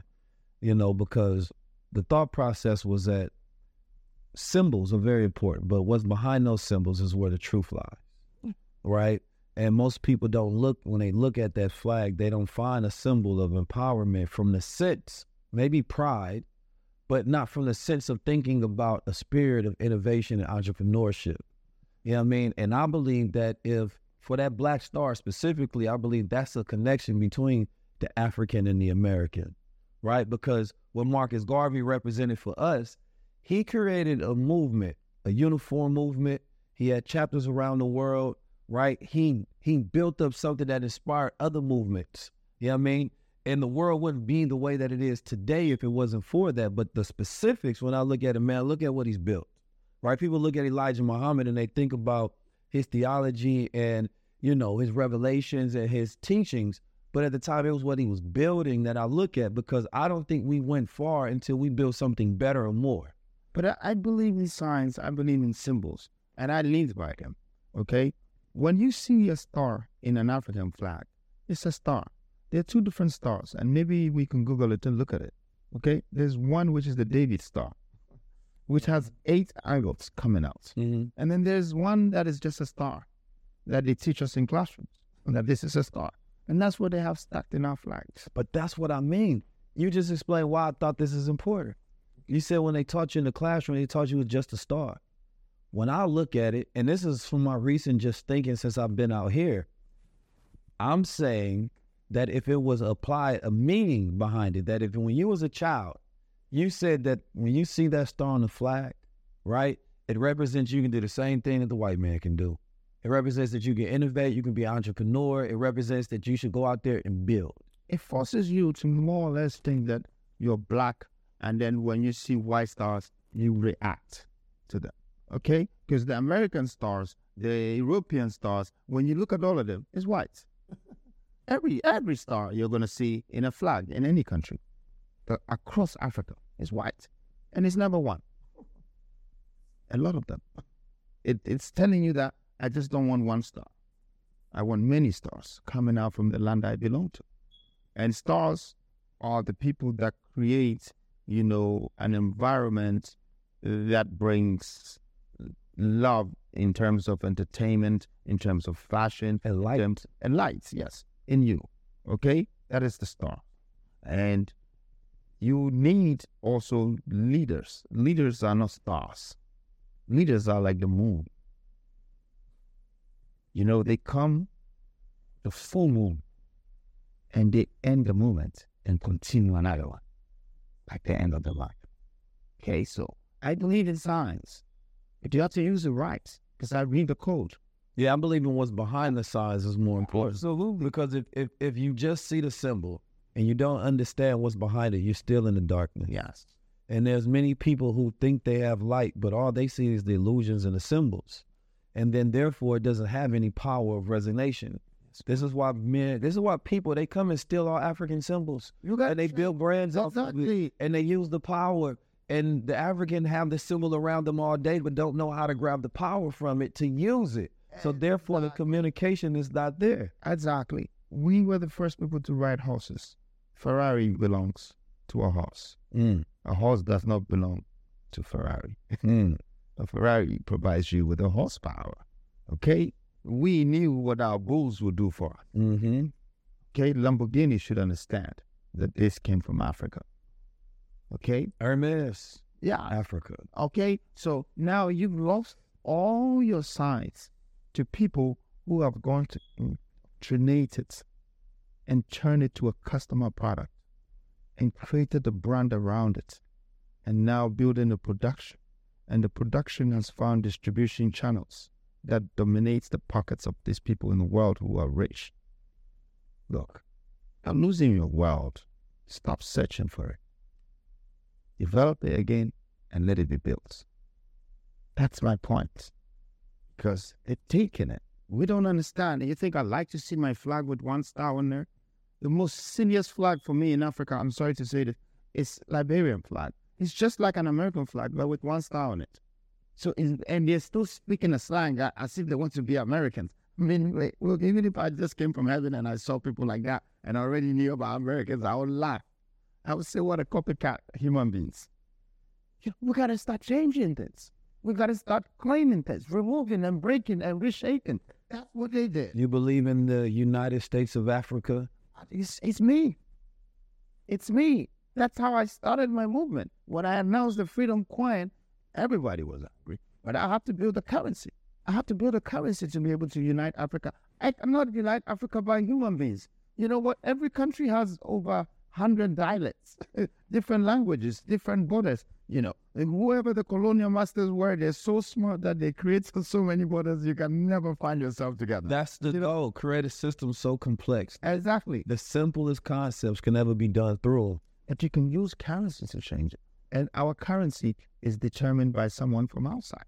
A lot of African money is printed from other parts of the world. And you have to ship our money to us. Mm. What is this? We're still slaves. You cannot go to China and say, I'm going to do that to you. You're going to tell the Chinese man or the president that you only have four years. And if you don't, get off. Let another person come. No, no, no, no, no, no, no, no, no, no, no. No. That is not allowed. And we Africans also cannot go to America and say that, hey, we're going to bring your dollar down today, your currency, and we will lift our city up. Or we're going to do this. We don't go to people's country dictating for them. So how the hell people are coming to us dictating for us? We're still fucking slaves. I'm sorry, but, you know, we need to wake up to that. Mm-hmm. You know, courage is a powerful thing. When you stand up as a courageous man, God stands behind you Mm-hmm. and the universe becomes a force behind you. And that's where I discovered myself because I was just a little uh, poor kid being raised by a penniless broke mom who is spiritualist and looking up to a serial polygamist father who is rich but I never met until I was eight years old. And I found my way in this world. And I'm telling you that courage is one of the things that I dwell on. And I already talked about time because, you know, the only way I can utilize my time is to apply my courage to the decisions I take against my time. Mm-hmm. You know, and I think that we are sitting on ourselves. You know, we we should change some things. We should remove it. We should change some of our constitutions because it's not related to humanity. It's not related to the system that can bring our people. Mm. You know, we should change the borders. We should fight for the borders to be open and not closed on us. Mm-hmm. Okay, because it, it restricts us from trading with each other. So a borderless Africa. Exactly. And then give them a one currency so nobody comes to tell us the value of our currency and undermine the currency. That the value of currency stays when someone is undermining it, it cuts down. But if you let it be, there's value because there's demand. When there is a higher demand for a currency, the value is higher. This is why the Russians and Asians have just decided not to use the dollars anymore because they want to cut the demand of it, to devalue it. And it's interesting because it's easy to understand what the currency of Africa will be backed by. It's the easiest currency in the world to back. Very good. And for me, the freedom coin is a gold coin. And people used to ask me, so what are you going to do crypto and this and that? I said, crypto in America is crypto. My crypto in Africa is not the American crypto. Mm. So my crypto in Africa is that you have paper. I'm giving you gold. Mm-hmm. And that gold, anytime you can flip it to the paper. But if you don't flip it to the paper, your value is going up. So Mm. I was doing that to strip every goddamn currency on the continent. You know, and that was my way to respond to the Western world and the Asian world. That you know, this guy is not just intelligent; he's a conqueror. Because I'm not telling you that stop spending your currency is not valuable. I'm, I don't have time for that. I bring you the easiest solution for you to see what value is, and you exchange everything and shred all the currencies, and then you start to have one currency, and we can now talk. That for me, that's unity. Because the only thing that will make us come together to do this is how we can trade with each other. What can we give each other? And what can we take in return? Okay? That will not make us need someone to give us something that we think we need. That's the first thing to create United States of Africa. The first thing you need to do. And this was already going to be started by Malcolm X, Kwame Nkrumah, and Patrice Lumumba on the OAU. Mm. You know, and for these three people to have come from different parts of places and how they were separated, how they were, you know, assassinated, you know, how other people were empowered in, in, in their positions. And from then, the vision has been distorted. That alone has become an inspiration for me to know that I can do more because there's been so many people that have come after that process that they never thought of it. That is an opportunity to to to finish the dreams of these people, you know, to to continue what they had begun. You know, for me, I feel like I've been sent here to do that. I believe in that because I can see clearly that if they were to do that, you know, it was a good spirit. It was a good thing that was happening. It, it was something that would have changed the economy and the GDP of the entire continent mm. and be able to control the reserves of Africa, the minerals that the world is dependent on, but no one is controlling it. Yeah, mm-hmm. it's just separated and you know in countries and scattered in places where there are wars and all of this and people are extracting it. But you know what? I'm not the type that will also go and blame the people who are extracting it. That's the world. The world is full of scavengers. You know, you you let you let it go, people will take it. If you're a woman and you open yourself, people will use you.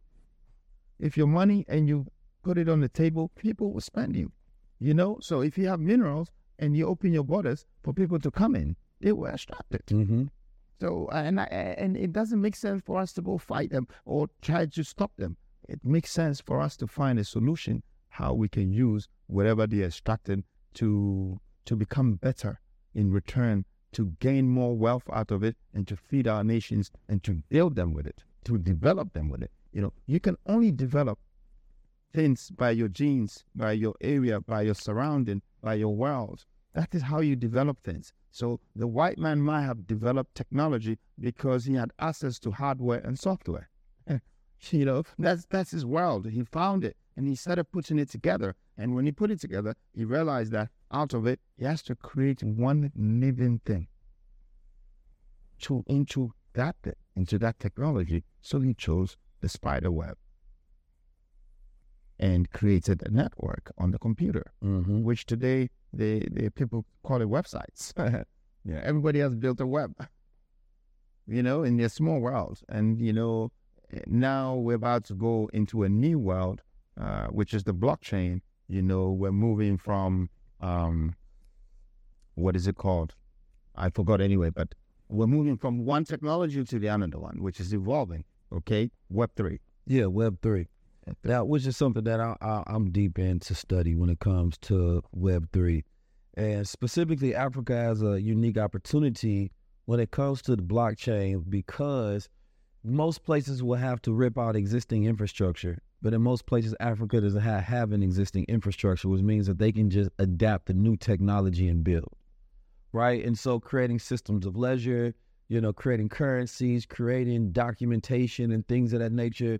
If the youth were to decide and be educated on these technologies and they had these particular skills, then Africa will be a completely new country, well, continent, a united Africa.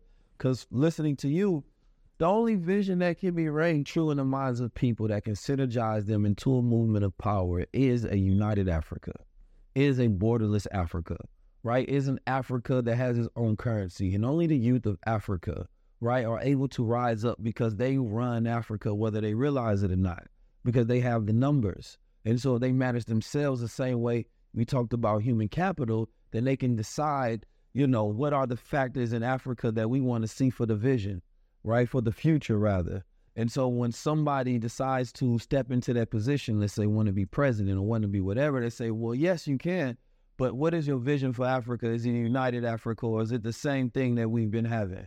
Right? Because you can't feed the youth the same dream that they don't believe in. That's for the old regime. Absolutely. And I think you're 100% right. It would be it would be a mistake for someone to keep blowing their horns that they're going to unite Africa when they haven't actually executed the templates, you know, behind closed doors and through darkness. Mm. For people to to understand that, you know, the light comes out of the mask that is around it. There, there has to be that plan of creating the currencies, manufacturing the resources, creating the distribution channels, industrializing the mindset and creating the skill set which would become uh, a transgender um, transformation within society, within countries in Africa. You said a transgender or what? Yeah, yes, it is. That is that is the level that is going because that their Africans have lost their sense of creation and development and where they're from. They still believe, as we speak, they believe in maybe AI now than their self. They believe in technology than their. They believe in information than their. So they're never going to be able to be in control of what they believe in it. They believe it in it than themselves, meaning that they can never create it. Which means you need to ethnic, ethnically cut a part of the continent, not to re- erase them, but to pull things away from them and start to put it in the hands of a new line of nation, a new Africa that are moving with these ideas. But then you're not going to be there to be racial, judgmental, or whatever. You're going to just be looking for the intelligent team, people who can do the transformation. And a part of it belongs to that world. A part of it belongs to all different types of world. I'm telling you that we can't escape it. The truth, it's always going to be hidden from us because once we find out, there's going to be a big shift in this world. A big shift. And that's why if Africa is to be and I believe that it will be. Africa will be eventually the leaders of the world. It has to. It has the most human capital, the most creativity. The people that I hire from Africa are so skilled, right? But they're underpaid. If Africa is to get there, then it has to lead the world where it takes all of the lessons on how to build systems, how to build institutions, how to build governments, the technology of how to advance it, and it has to keep that ancestral spirit that's connected to the nature, right, of the human being. And it has to build these systems in a righteous way so that it does not duplicate systems that are destructive to the human being. We have to use the people. We have to. I'm telling you, it's not a lie. Look, I've been building and I've been developing for a while. When I was just relying on just the local Ghanaians to build for me, I used to go and knock on their doors looking for carpenters and plumbers to come and do the work. They didn't understand how professional this had to be because it's not their field. They've lost the plot a long mm-hmm. time ago. of human development and social development. So I started hiring the outsiders, okay, and made the outsiders hire the insiders, Mm. and things started forming, and it was growing. So that's the point that I'm making. Now, I'm not saying that we should kick the Chinese and Americans out of Africa because they're extracting gold. No, no, no, no, no, no. You're welcome, but you're not extracting it. Mm. You're building it here with me. You know, I sell it to the world. You get your commission. And that's just how the world was built. They came to take Africans and Chinese to build America. The Europeans, the English, United Kingdom, and picked the Irish and picked their own people to start building their colony, start building their, their kingdomship. Okay, you got to pick people. Okay, David used um, Judah, used all twelve countries in in around Israel because he claimed the title. He claimed the title of his great great grandfathers, like Jacob's, who were turned to, to, to Israel. And the stories of the Moses of Exodus. He said, Give me all the countries that belong to my genes, where I've spreaded my blood over, where I've spreaded my soul over, and I want to be the one that dictates. That's how we should be thinking. And he didn't let anything out. And when he died, his son inherited him. His son, and one thing he asked for his son to do, King Solomon, who is, by the way, my mentor growing up, he said, My hands are dirty, it's bloody, so I can't build a church for God. But I respect God so much. So I need you to build a church. And guess what? The reason why God made King Solomon so successful and so huge. Because his father said, Finish the church. No, you did it times three. To show God that, you know what, although my father had this love for you, I have this respect and love for you three times. And, you know, and that was the Trinitarian punch. Mm. You know, and that's how God works. The way we think, sometimes we hit on his abdomen with our thoughts. That's what I want for the nation. Go ahead. You just got to be obedient and you got to be courageous and you got to be this, you got to be that. So the point I've been making is that Africa cannot be built by outsiders. Africa can only be built by us. But we need to have the skill sets of outsiders. We need to use outsiders as laborers and not as doctors. We need to use them as contractors. We need to hire them. That's what I'm doing. That's what I'm going to do. My leadership is to partner with the world, is to partner with China, is to partner with Asia, is to partner with Europe, is to partner with America. Please don't come steal me. We're partners. Because I got the reserves of some of the things that you will need to sustain your economy and your production level in your country or in on your continent. So on that note, let's talk about Petronia. Petronia, my God. Petronia is, for me, it's one of my flagship vision and development of all time. And I had a dream when I was 28. And um, there was a voice that was speaking in the dream. And it said, Seven pillars, seven days, seven God. And I don't remember the last seven something. And the last words was, and they'll be feeding the nation up. The dream was scary. I didn't see any face. I didn't see anything. But I woke up and something said, write the dream. So I wrote the dream and put it away. Then I forgot about it. Then one day I was sitting in church and I was going through my emails while the pastor was preaching. Then I heard seven people, seven nations, seven pillars, and that's how the city was built. And I said, wait a minute, I heard this before. But the second voice was so light. So it just reflected on that voice. I got goosebumps all of sudden. Then I rushed home to go and pick the tree because I knew where I put it when I wrote it. And when I got to the bag, when I was picking it, it was inside a paper that's a site plan for long land I wanted to buy in front of the beach Mm. to create something like a Monte Carlo. So when I saw the dream there, I realized that, oh no, this is deep. Then I started to read what I wrote in the dream. I wrote on a white paper and I wrote it with my white eyeliner. I dated it. And guess what? It was 13 February. It was my birthday. Mm-hmm. I just turned 29. So I decided to build a city because that's what God had commanded me to do. But the circles of how He took me through it, you know, to be able to find it was very complicated. Now, when I decided to buy the land for Petronia, I had to put 65 families, 11 subdivisional chiefs, one overall chief, and the entire commission just to buy the land and register it. So that was the process of the acquisition. It took me three and a half years. I was traveling 330 kilometers from Accra to Takoradi, almost twice or three times every week, putting this figure together. My vision had drifted.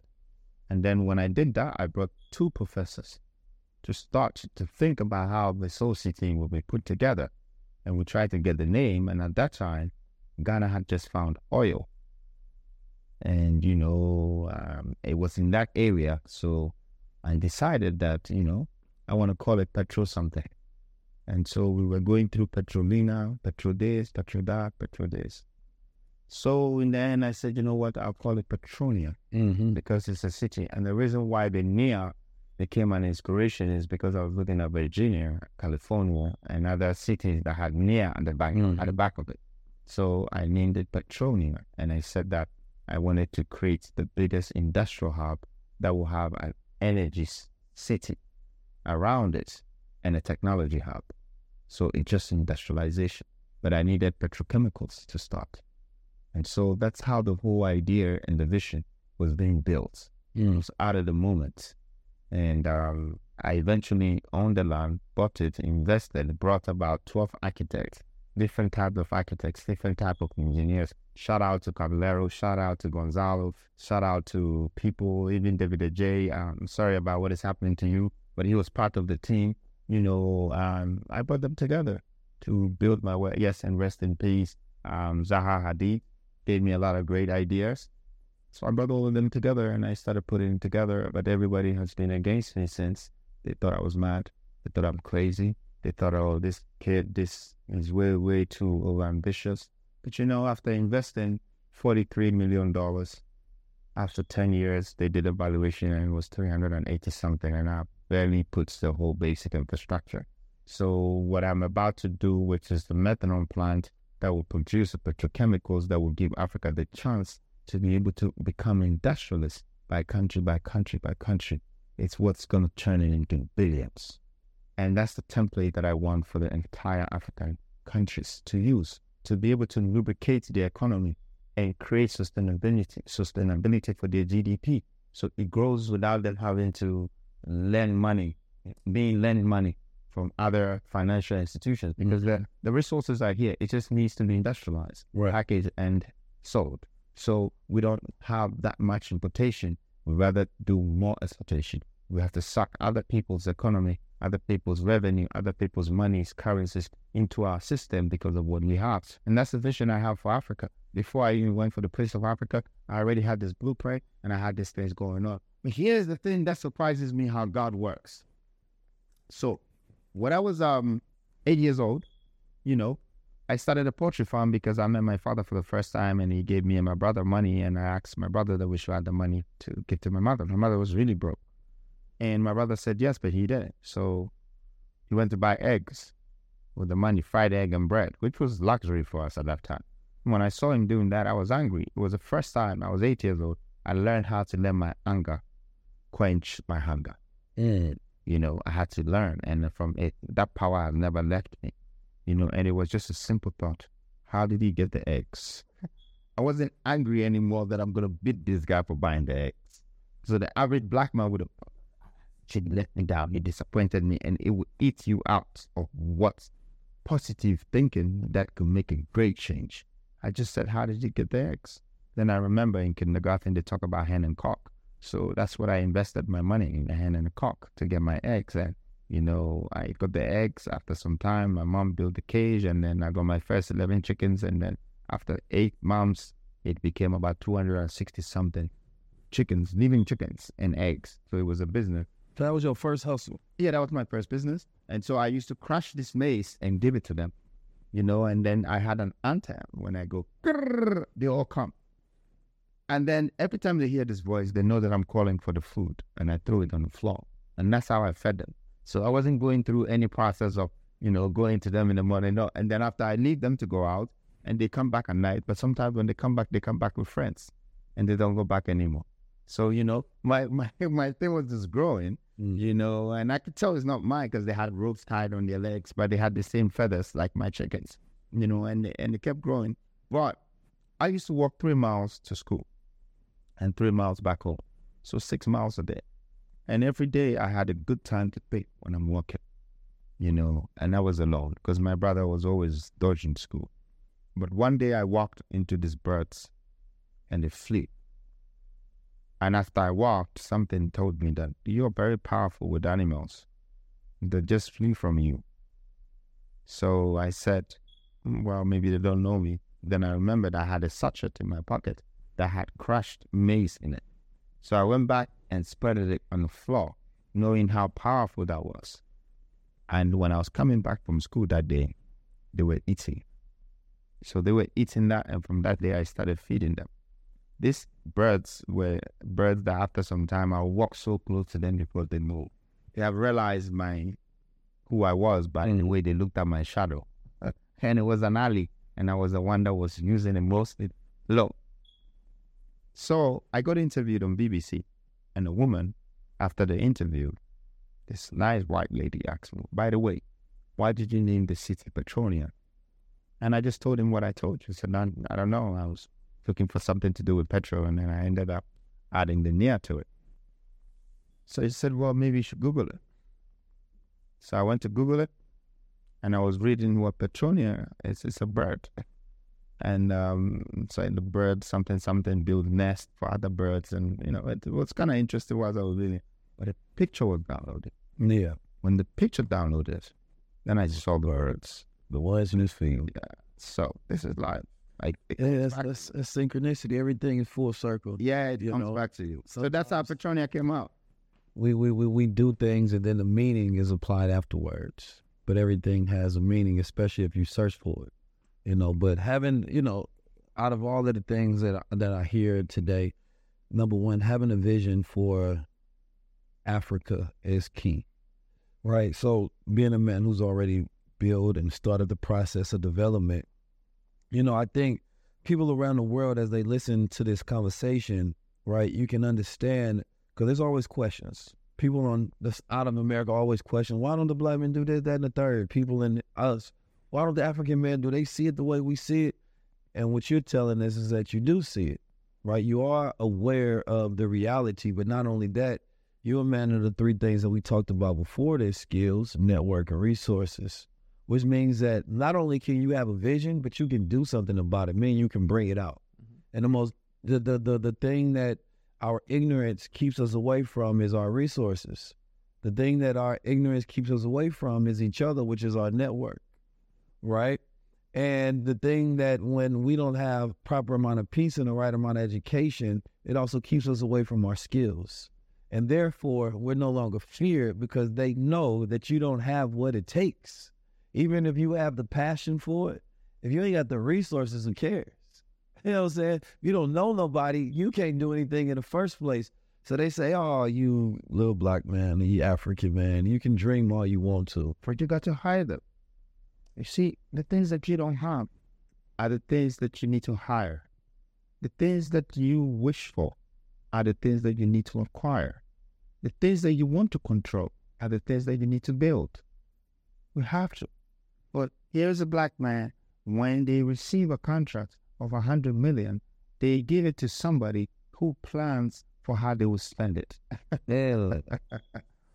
you know, somebody has the money in the bank and then they say, Oh, you just need in a penthouse in a hotel, I paid for it.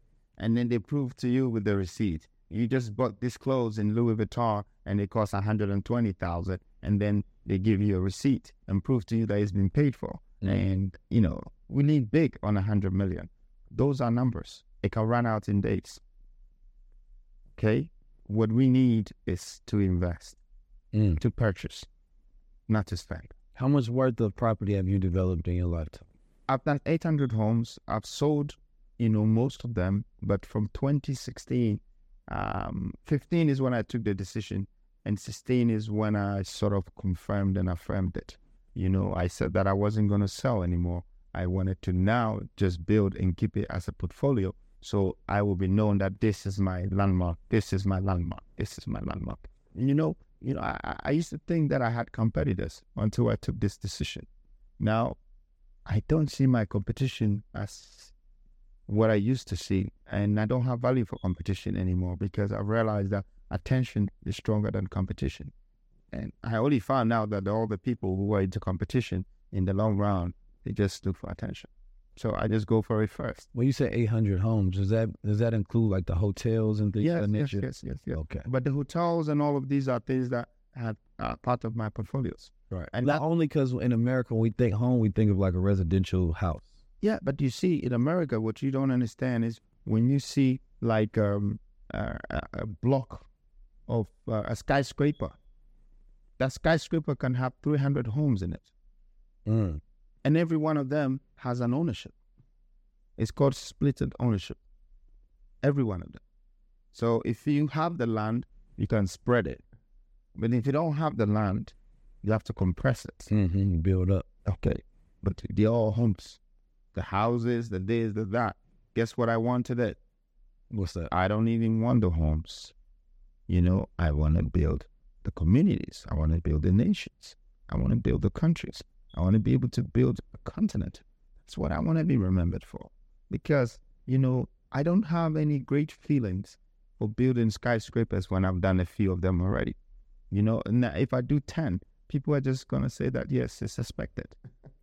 you know, so you got to move on to something, mm. something that can become a beneficial factor for society, something that can create a generational wealth for other people to benefit from. You know, that's the new spirit I have, the new belief I have, and it's leading me to leadership. So somebody wants to come to Ghana.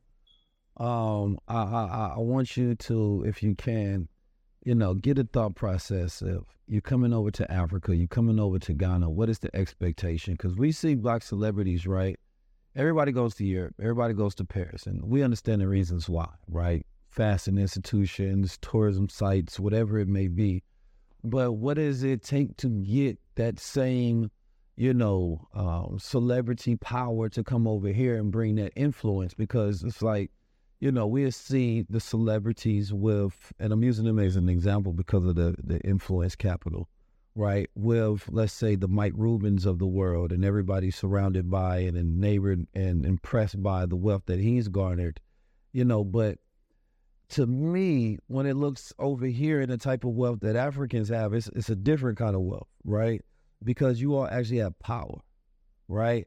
Now, power is not something that we speak on a lot, but to me, power is the most necessary resource and asset, right? Giving you the ability to control your environment and the energy around you, right? You, man, you got cars, you got houses, you got hotels, everything that a person can think of, but how do we get a person to come over here and see Africa the same way that they see Europe, especially in just in terms of tourism, in terms of places to invest in, in terms of development?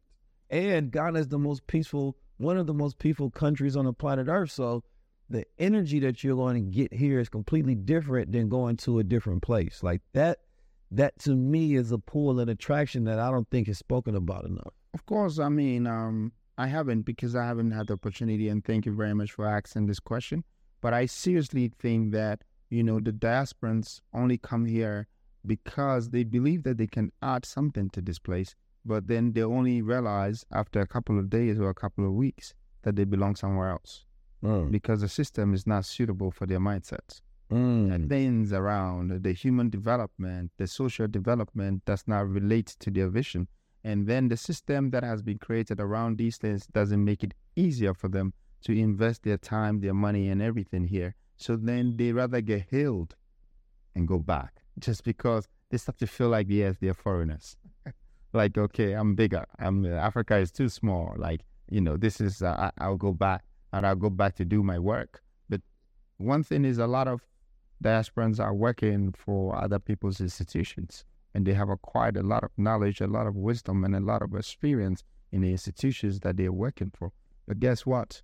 They've also become a slave to the institution because they will be doing the same thing for the next 40 years of their lives. And if they had a place that had that foundation, that platform, that system that they can straight away plug on, unplug to plug on, and get ready. Mm-hmm. But Africa hasn't built this facet. They haven't built these things. You know, the leaders and the people of Africa talk more than they do.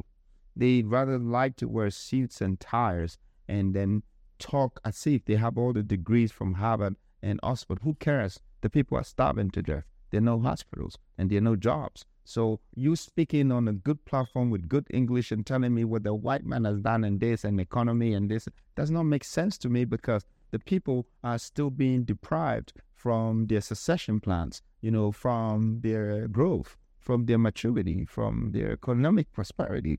Economic balance is shaky. There is a lot of turbulences in our economies. Mm. And then I can't stand there and say those are the leaders, but I can't also say that the diasporans are going to change this place when I know that what they come for, they don't see it.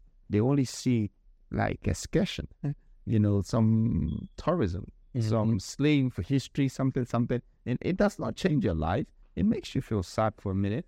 But you know, man, you said it right there. They was, you know, a lot of people was mad that I, I did push-ups when I was there. Reason I did it, sometimes I just get inspired. I think push-ups is one of the easiest way for a person to just physically empower yourself. Is you can get strength instantly on saying. When I was there, it's not inspiring.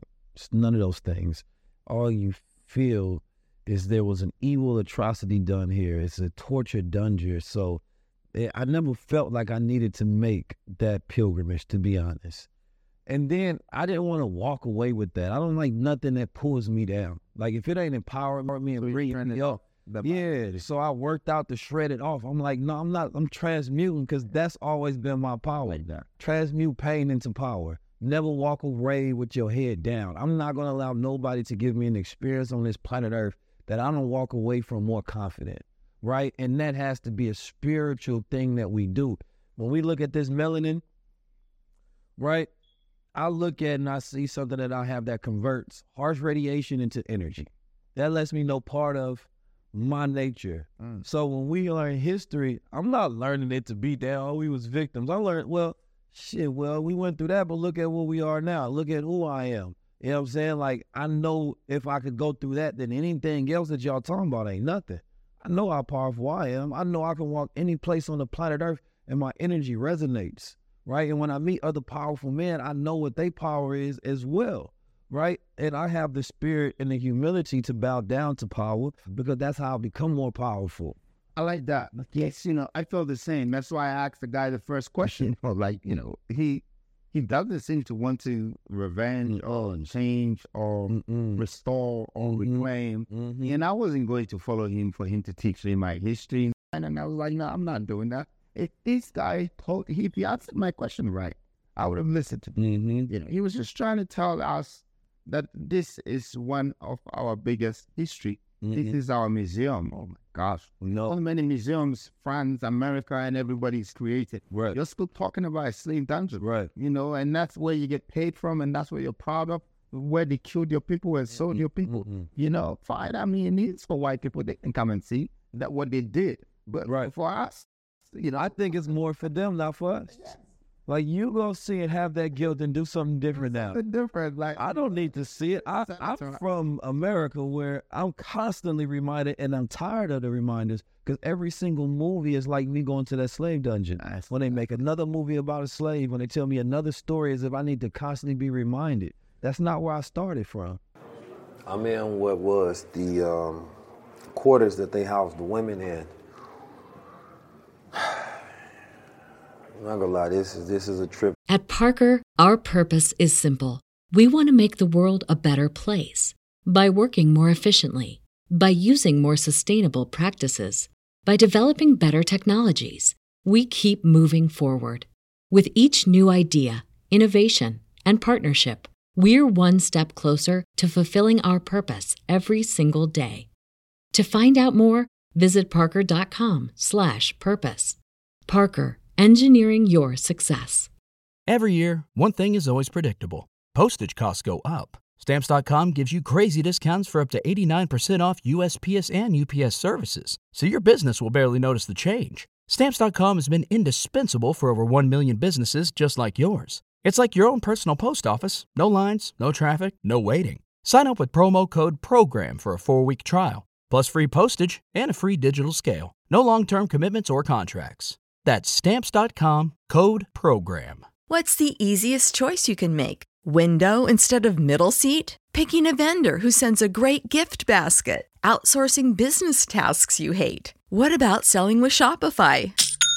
Whether you're selling a little or a lot, Shopify helps you do your thing, however you cha-ching. Shopify is the global commerce platform that helps you sell at every stage of your business. From the launch your online shop stage to the first real life store stage, all the way to the did we just hit a million orders stage. Shopify's there to help you grow. Whether you're selling scented soap or offering outdoor outfits, Shopify helps you sell. Wherever and whatever you're selling, Shopify's got you covered. Sign up for a $1 per month trial period at shopify.com slash try. Go to shopify.com slash try now to grow your business, no matter what stage you're in. Shopify.com slash try. That leaves me lost for words because of the amount of pain that I feel. And then the responsibility that I feel to transmute that pain.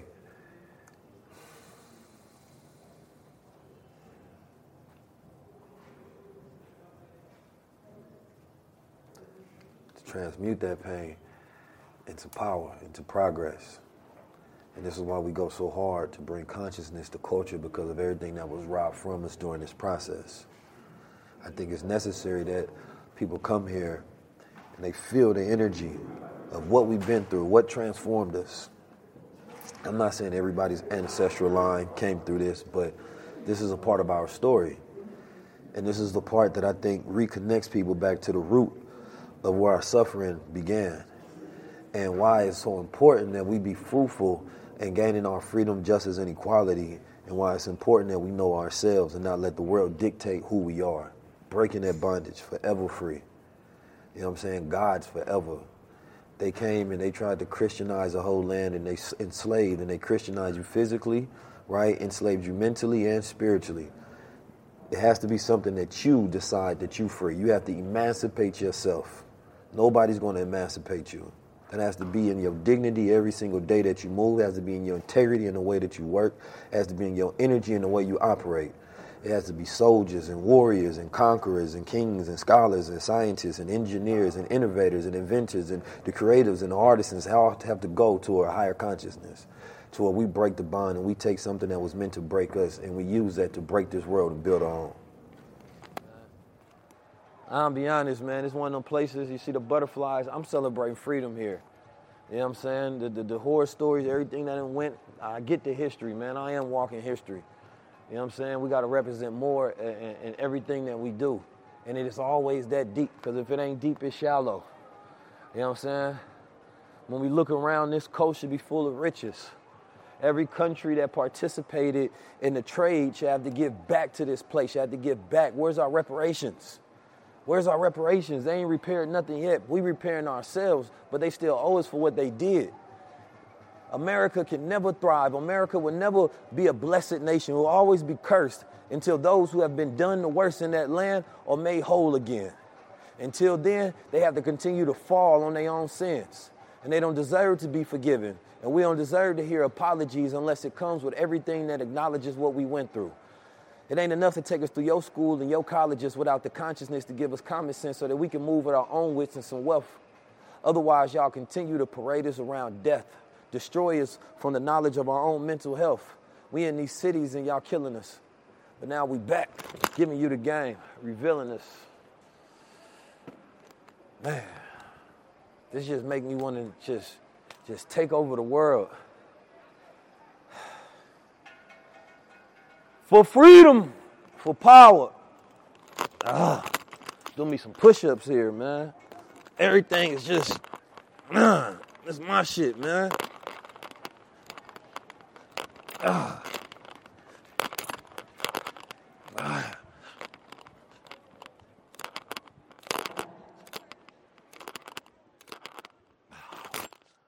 So if you show me my starting point of royalty, of heroism, start showing me my starting point of warrior. Show me the Shanti people. You understand me? Don't show me those who have been broken in the street. Sitting on that story, 19. Like, you know, the reasons why, you know, I felt like there is a revolutionary connection and synergy uh, within us when I first met you is because, you know, I, I don't necessarily do what you do. You don't necessarily do what I do, but we agree on certain terms that we believe it's only right that humanity should be able to have on those rights. Yes, sir. Okay, so that's our connection. And I think that we have great leaders, the likes of Mansa Musa and Marcus Garvey, and the things that they went through, and how we should teach our children about where these people wanted to lead us. We should talk about the King Solomons because they were the real kings of Africa, the Cleopatras. You know, they were the kings of Ethiopia. Ethiopia was just Africa, and the Empire of Mali, where the gold was, where where where Mansa Musa came from, and he it's you know ever since regarded the richest because there's no comparison mm. based on the wealth that he built. But I learned industrialization from Mansa Musa. Industrialization in in in 11 BC. And he was the first one to to introduce. I mean, this guy had 12,000 slaves and 16,400 camels and 64,000 followers. I mean, real followers, not Instagram followers, human beings that were following it. Real, like, you know, and I had to break down the equation. So the 12,000 slaves were excavators. He was using them to dig for gold. And the 16,400 camels, every one of them carried between 34 to 62 kilos of gold. So that was his logistics. That was his transportation. And then the 60,000 followers were his brokers, marketers, advertising, this, that. So that's a whole industrial conglomerate that he created without a machine. Yeah. Now that's the museum. Exactly. That's the kind of things that you need to teach our children and our people. That's the kind of history we need to be proud of, you know? And that's the kind of clarity of of of of conscious thinking that we need to let our people understand that this is where we've lost all we had to date. This we have nothing now. We're in the minus. Mm. So we need to, you know, we need to fight hard to come to the positive side. You know, but you know what? We've accepted the minus and we're trying to sell it to our own people. Mm-hmm. It's a loser's game we're playing, and Africa needs real leaders. I have decided to make myself a prince, and then one day I make myself a king by God's order and by God's command. So why didn't you call yourself king? I didn't call myself king because, you know, it takes a prince to become a king. But if a king is already a king, then someone can replace them or become a predecessor. But when there is no king, somebody got to go find a prince. God found me. Mm. So there's no king of Africa. So God found me. And the prince is being built to finally become a king. And I know it's not easy, but I've sparked and started something. Something that would forever be a movement of the black society. They will remember me when I'm here, and when I'm not here, they will feel my absence. They will know that yes, where he said we're going is the right goddamn way. You know, we have to be our own kings.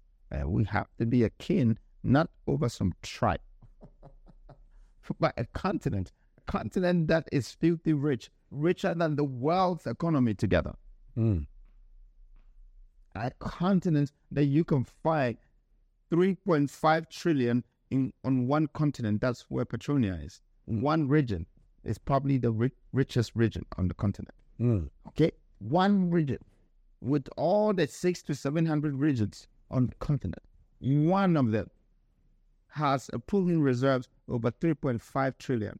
I am a rich prince. If the world is listening to me, I am the most wealthiest, young, youngest African prince. And don't think my wealth is just riches. My wealth is wisdom. My wealth is courage. My wealth is power. My wealth is all of these elements and elements that God has bestowed upon me. I'm chosen. I'm anointed. I'm appointed. I'm ordained. I never saw myself as one of them. I saw them trying to find themselves in me. Because I'm the son of a man that my spirit has been taken by a power that is omnipotent and decided to control it. So my wealth is big. I love it. I could have been anywhere chasing jobs and put it in applications, trying to be a chairman for some university or, you know, working in McDonald's or going to a nightclub, spending some money that somebody has just robbed from the streets. No, no, no, no, no, no, no, no. God chose me.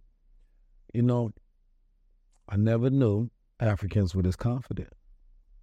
And I say it not because I didn't know, but I say it in the way that they try to show and showcase the African man as if he doesn't know who he is, and there's nobody who knows who they are, and there's nobody who has the confidence, the resilience, the ability, the skills, right, and the audacity to stand up to the world and build their own. They're not lying because most African men have lost their faith.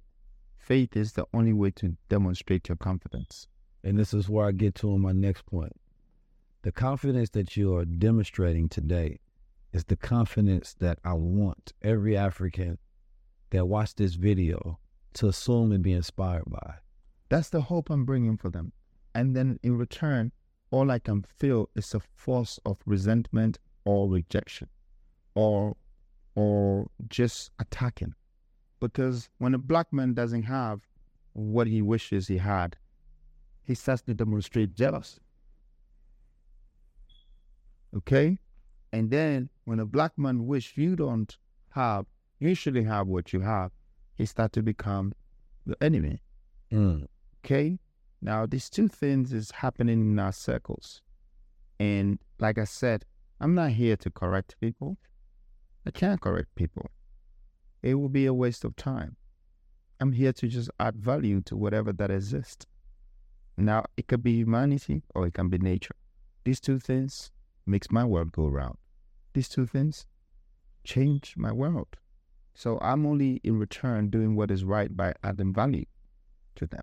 So I'm not paying attention to what people are saying about me or what people are thinking of me because I don't want that to determine my moralities and my strategy of changing this world. Mm-hmm. You know, it's about giving and I'm giving it. Mm-hmm. So when I'm not here, you can see that I filled that space, that space of energy, that space of synergy, that space of poverty, that space of hopeless. I filled it up. I changed it. I did something that brought the value to it. You know, and that's why I tell people that my main position or my main um, purpose of being here, it's uh, I'm a I'm a humanitarian philanthropist, but not in the form of just going around trying to give this that I'm a good guy.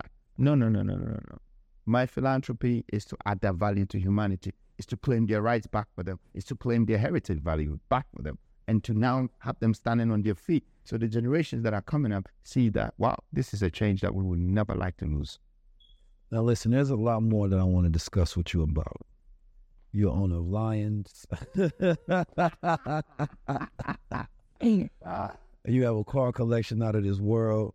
You have uh, many different things that we can talk about. Just because this is this is a conversation that can go into many different facets, but I want to actually chop this up into two parts. Yeah, sure. So instead of just keeping the conversation here, I want to have a high level conversation throughout Ghana. So if you can go take me to some of these places and show me more of the world, because they hear this brother talking and they say, Okay. "This man, that man spitting." Okay. You know what I'm saying? But I want them to see it too. I think I think I agree with you. I think I'm gonna give you, you know, the Petronia, the plan, my developments, all of that. We're gonna go through that, so you see the wealth that we built mm. just on the grounds, the land banking, the value, the reason why we're becoming the great visionaries behind Africa. But I also want you to know that we, you know, we're collectors. you know, Yeah. But my collector's habit is not like, oh, I'm collecting watches. I'm I'm collecting whatever my heart appeals to. Mm. I don't see it as a material. I see it as one of the things that belongs to me on this earth. So I grab it. Now, let me ask you one last thing before we go into the part two. Because you talked about the Constitution, you talked about the government structures, issues, and problems that exist here in Ghana, right? And I imagine you have solutions for them, but those solutions require you to be in a certain position. You're already the Prince of Africa, but will you be the President of Ghana? This is a question that a lot of people have asked me and people have said upon me. You know, again, I repeat myself from the journey where I'm coming from. A young chicken farmer, you know, coming from a home of a penniless, broke mother who's a spiritualist, and then going into the streets, reading their maps and taking over every barrows, and then emerging from there and cross border movement into back into Africa after I finished with England, and then decided to build my wealth in the corners of Africa until I hit the corporate center. Now it's time for me to elope and enter a political scene. How can I go there when I don't know anything about it? Yes, I can, and it's possible.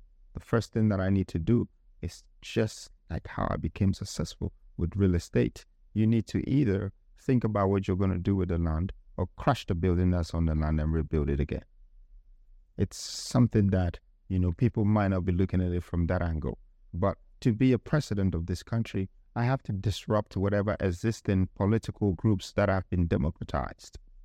Because if they could do anything better, it's been four decades of building structures that would give humanitarian rights, you know, and give citizenship value and all of that. It's not being done. Our economies are, have not grown.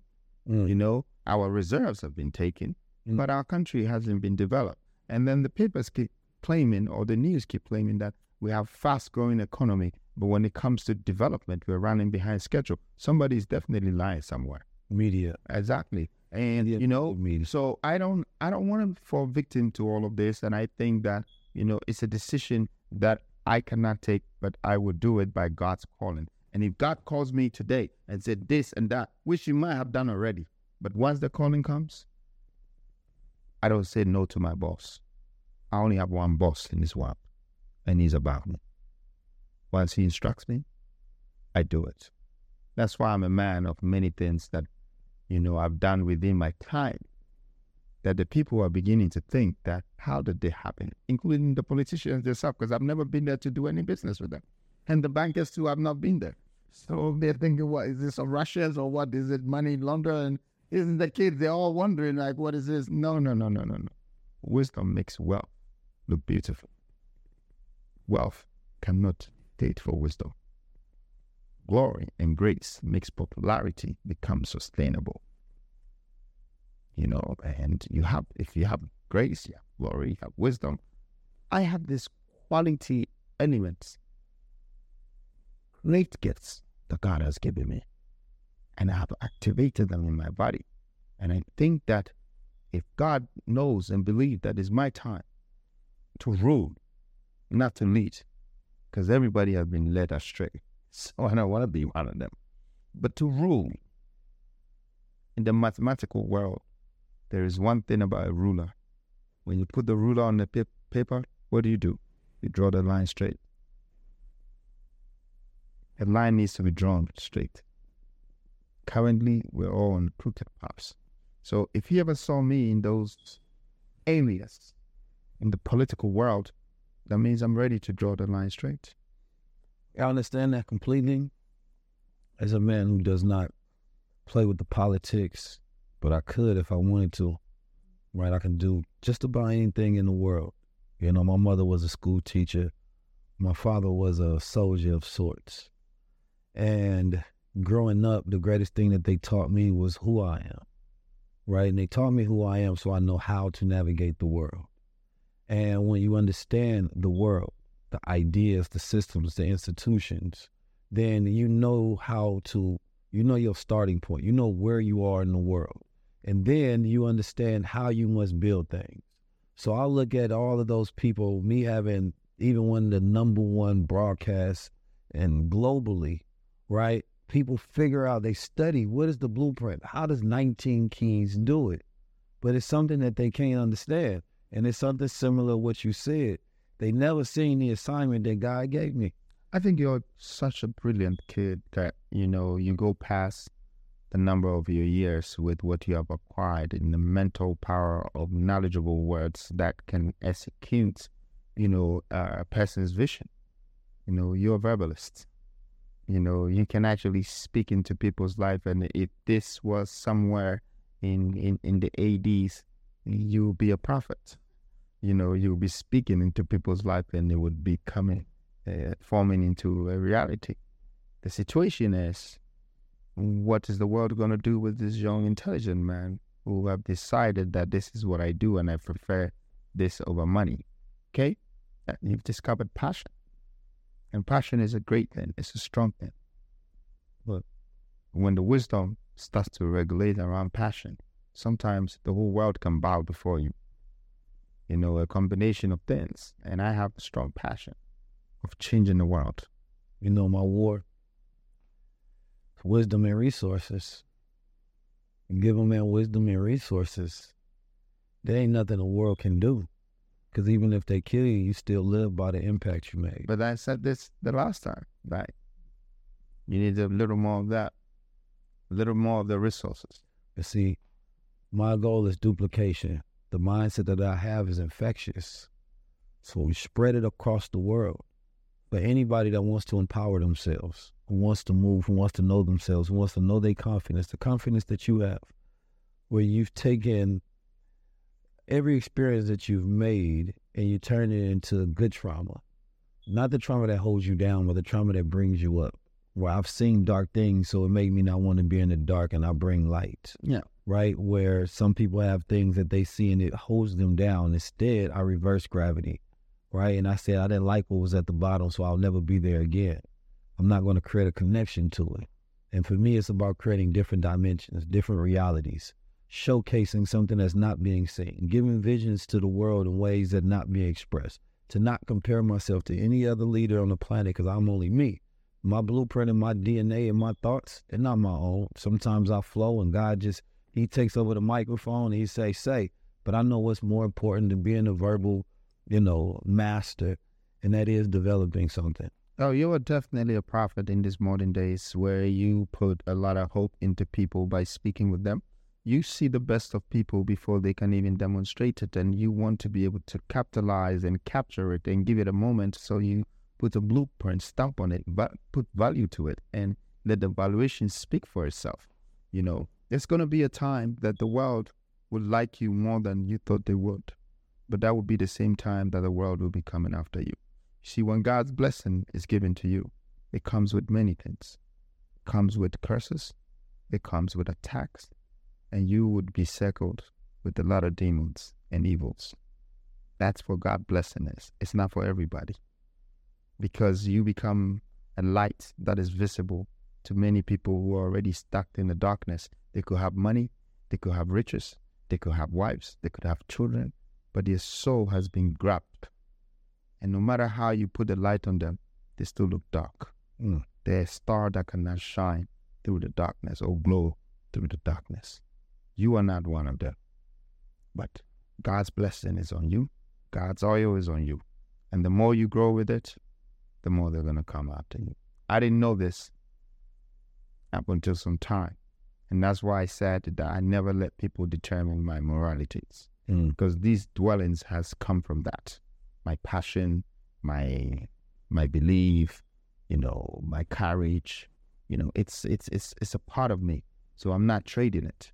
But I definitely know that when you get the full blessing, the oil is on your head and it's a test for everybody. So for those who don't understand why Malcolm X or Martin Luther was assassinated, is because this is the path they chose. They chose the path that look, I'm ready to expose the oil in my head and I'm ready to stand in the middle of the demons around me, but I'm ready to fight for the people so they can start a journey a journey that will make a change. But you see, life is life, and death is a price. It's definitely going to come. I have fallen in love with life, but I've been the most curious person to see what death is about to the day that my soul wakes up of my body. I never have a nest dream. I have no fear. Kwame Ture said or something similar to it. It's one thing to be willing to live for something. It's another to be willing to die for something. But the hardest thing is when you create a revolution where you're changing the lifestyle and the day to day habits and how you go about doing things. And this lifestyle of being confident, this lifestyle of embracing death, this lifestyle of embracing life, right? This fearlessness, this consciousness that people have to go through on a daily basis that it requires them to look in the mirror and have a revolution every single day because they have to fight the world to be themselves because the world is trying to sell them a version of themselves that fits for their capitalism, Mm. right? But instead, a man has to look in the mirror and say, No, I impose my own spirit. Every single day, you have to have your own social contract with yourself that I will go out in the world, but I will not let it change me. And when I come back to the world, I will take all the lessons and experiences, I will put them in front of me, and I'll decide which ones are valuable. And the rest of them I will drop. And every single day, I will go in the world, pick it up, and I will sort through what was good and what was bad. Wow. And now the world thing is changing me. All it's doing is adding value because I learned the ability to decipher what is good and bad for myself. Wow. Wow. You're preaching right now. And um, I want to say that, you know, I probably haven't been in in a conversation this long. You know, um, how did you capture my mind moments and, you know, got me to speak in my times when I was passionate and when I was calm and when I was reserved. You know, you got a few of my characters out. You know, I have a lot of alter egos, but you know, I don't like to show everything. You know, I could just be like a camouflage. I would just stay to play the order of the laws in the day. Where you got a lot of my characters coming out to this moment and um part two. I spend a longer time. So I want I want to ask you, yeah, we should come back and we're gonna do part two. And I think I would like you to see Petronia on a whole large scale and you can see my mind from there. Yes, I'd like you to see WW. I like you to see what I'm doing with the Marriotts, the the Hiltons. I like you to see what I'm doing with the technology hubs. You know, I like you to see what I'm doing with humanity. You know, how I enter Turkey, how I enter Asia, how I build relationship with these people. And I don't look at my relationship with entities. I look at it with the country. Mm-hmm. You know, I look at things on the bigger scale, you know, and I thank God for giving me this wisdom and this knowledge. So I might be standing with someone who is wearing more chains than me, who is more well dressed than me, not a well thinker than me. This has been part one of the high level conversation with Freedom, the new Africa. Stay tuned for part two. Tap in.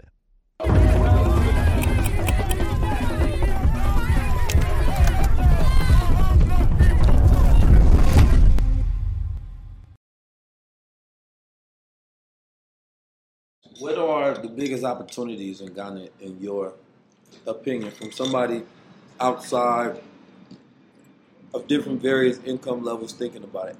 That's the secret I just told you. Doesn't matter where in the world you are. Look at the location that has the right basic infrastructure. The location that people feel peaceful and feel vulnerable and like to walk or have access to the place. And the location that is close to landmarks. I want to know, like, is the relationship with the banks, like, is that something you had to, like, get into, like, when you first started out? You already know the tricks of the banks. You know? So, the only reason why they're rich is because they're great investors and they develop their wealth. But the bank will keep you in debt and turn your debit to credit. Then they span your pocket unexpectedly, then come back on you like the devil. So after a certain point, like, don't you have to diversify where your money goes? 'Cause a lot of money isn't insured by the bank, so you gotta like, like, I, I wouldn't even know what to do once I reach a certain type of money. I'm like, damn, like, but you gonna lose money after a while. You feel me? That's the point of diversification in the first place. Some people might be asset rich but cash poor, and vice versa. Like they might have all their money tied to assets. But that's that's cool. It is true. It is cool. It's really the goal. Asset rich but cash poor. I wouldn't even call it cash poor though. I won't say cash poor. Just got a lot more assets than they have cash. Say that again. They have a lot more assets. So like they might own a hotel building that's mm-hmm. worth if they sold it for, but it accounts to their net worth. But they don't have that in cash, if that makes sense. Yeah. But they still worth a hundred m's for owning this, if that makes sense. But that's better than having the cash. Nah, for sure.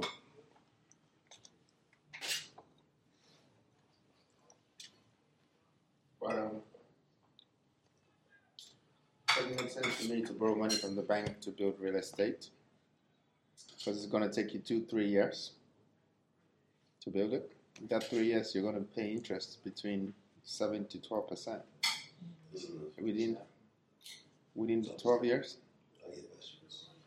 you will now have an extra forty percent of whatever money you borrow to pay the bank as interest.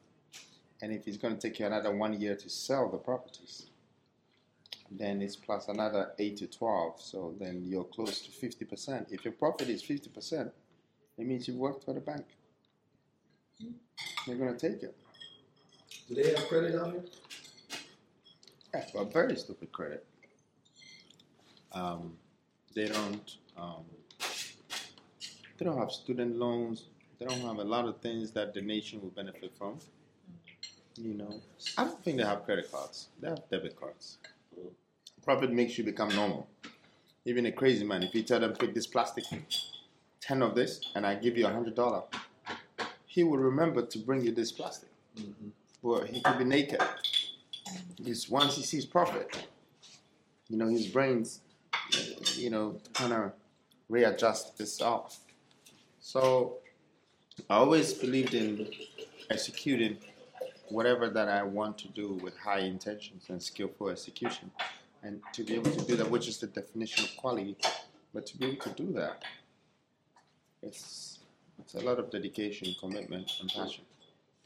You know, so then the profit come comes in not just as profit, but also with reputation. And at that time, if you have a brand, or if you have a company, then you know these things become the reference.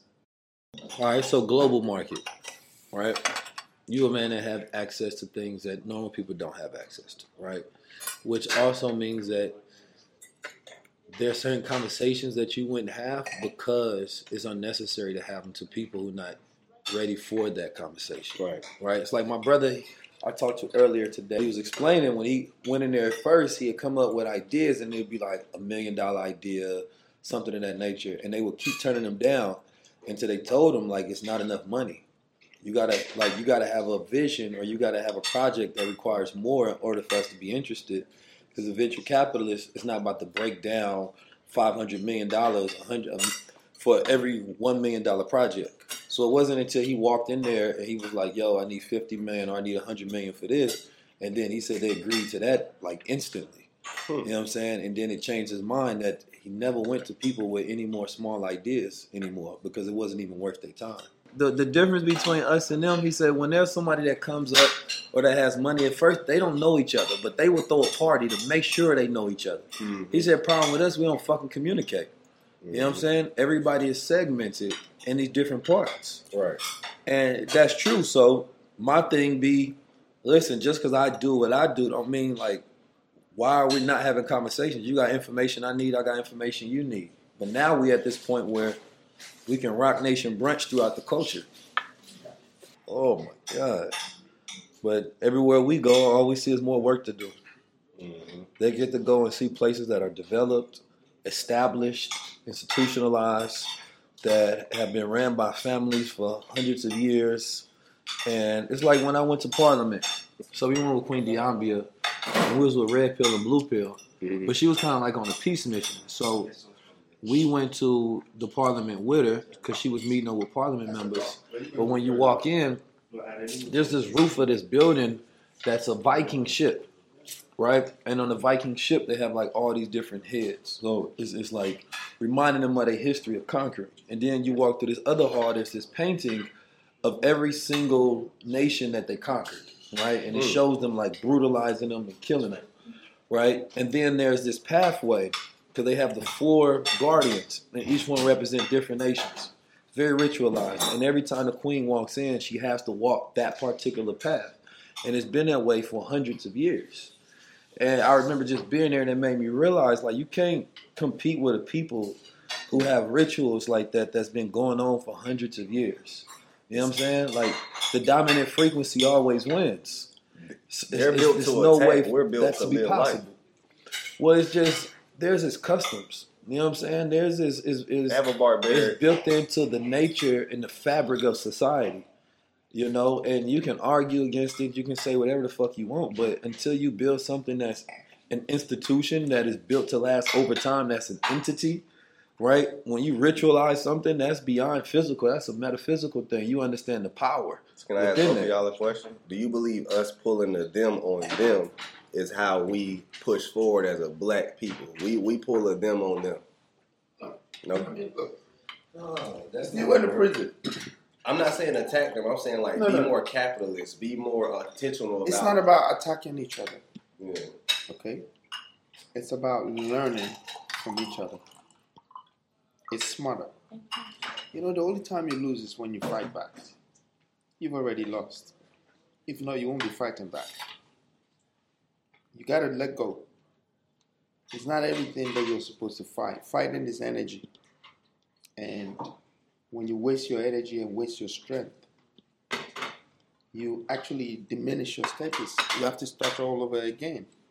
Now, if you went to prison and you saw that the prison had more black people there, 85 to 99% of black people would say that mm, they're putting more black people in prison than white people. No, I would say it differently. I would say, let me look at the white people who are here and really see why they're here with me. And guess what? When you look at them properly, you're going to see every. You're going to see that every single one of them tried to behave like a black man, and they put him there. Which means the white man really protects his own very well, unless they switch their culture. When they try to act hip hop, try to act like they chuck you in there. Yeah, I don't believe that. Well, because to act like a black man is is is because you're equating it with to act like a criminal. And there's 45 million of us out there, right? And we have different segments of our culture. But we start behaving like them. You know what I mean? Because no, let me tell you why. In this country, who were the first criminals?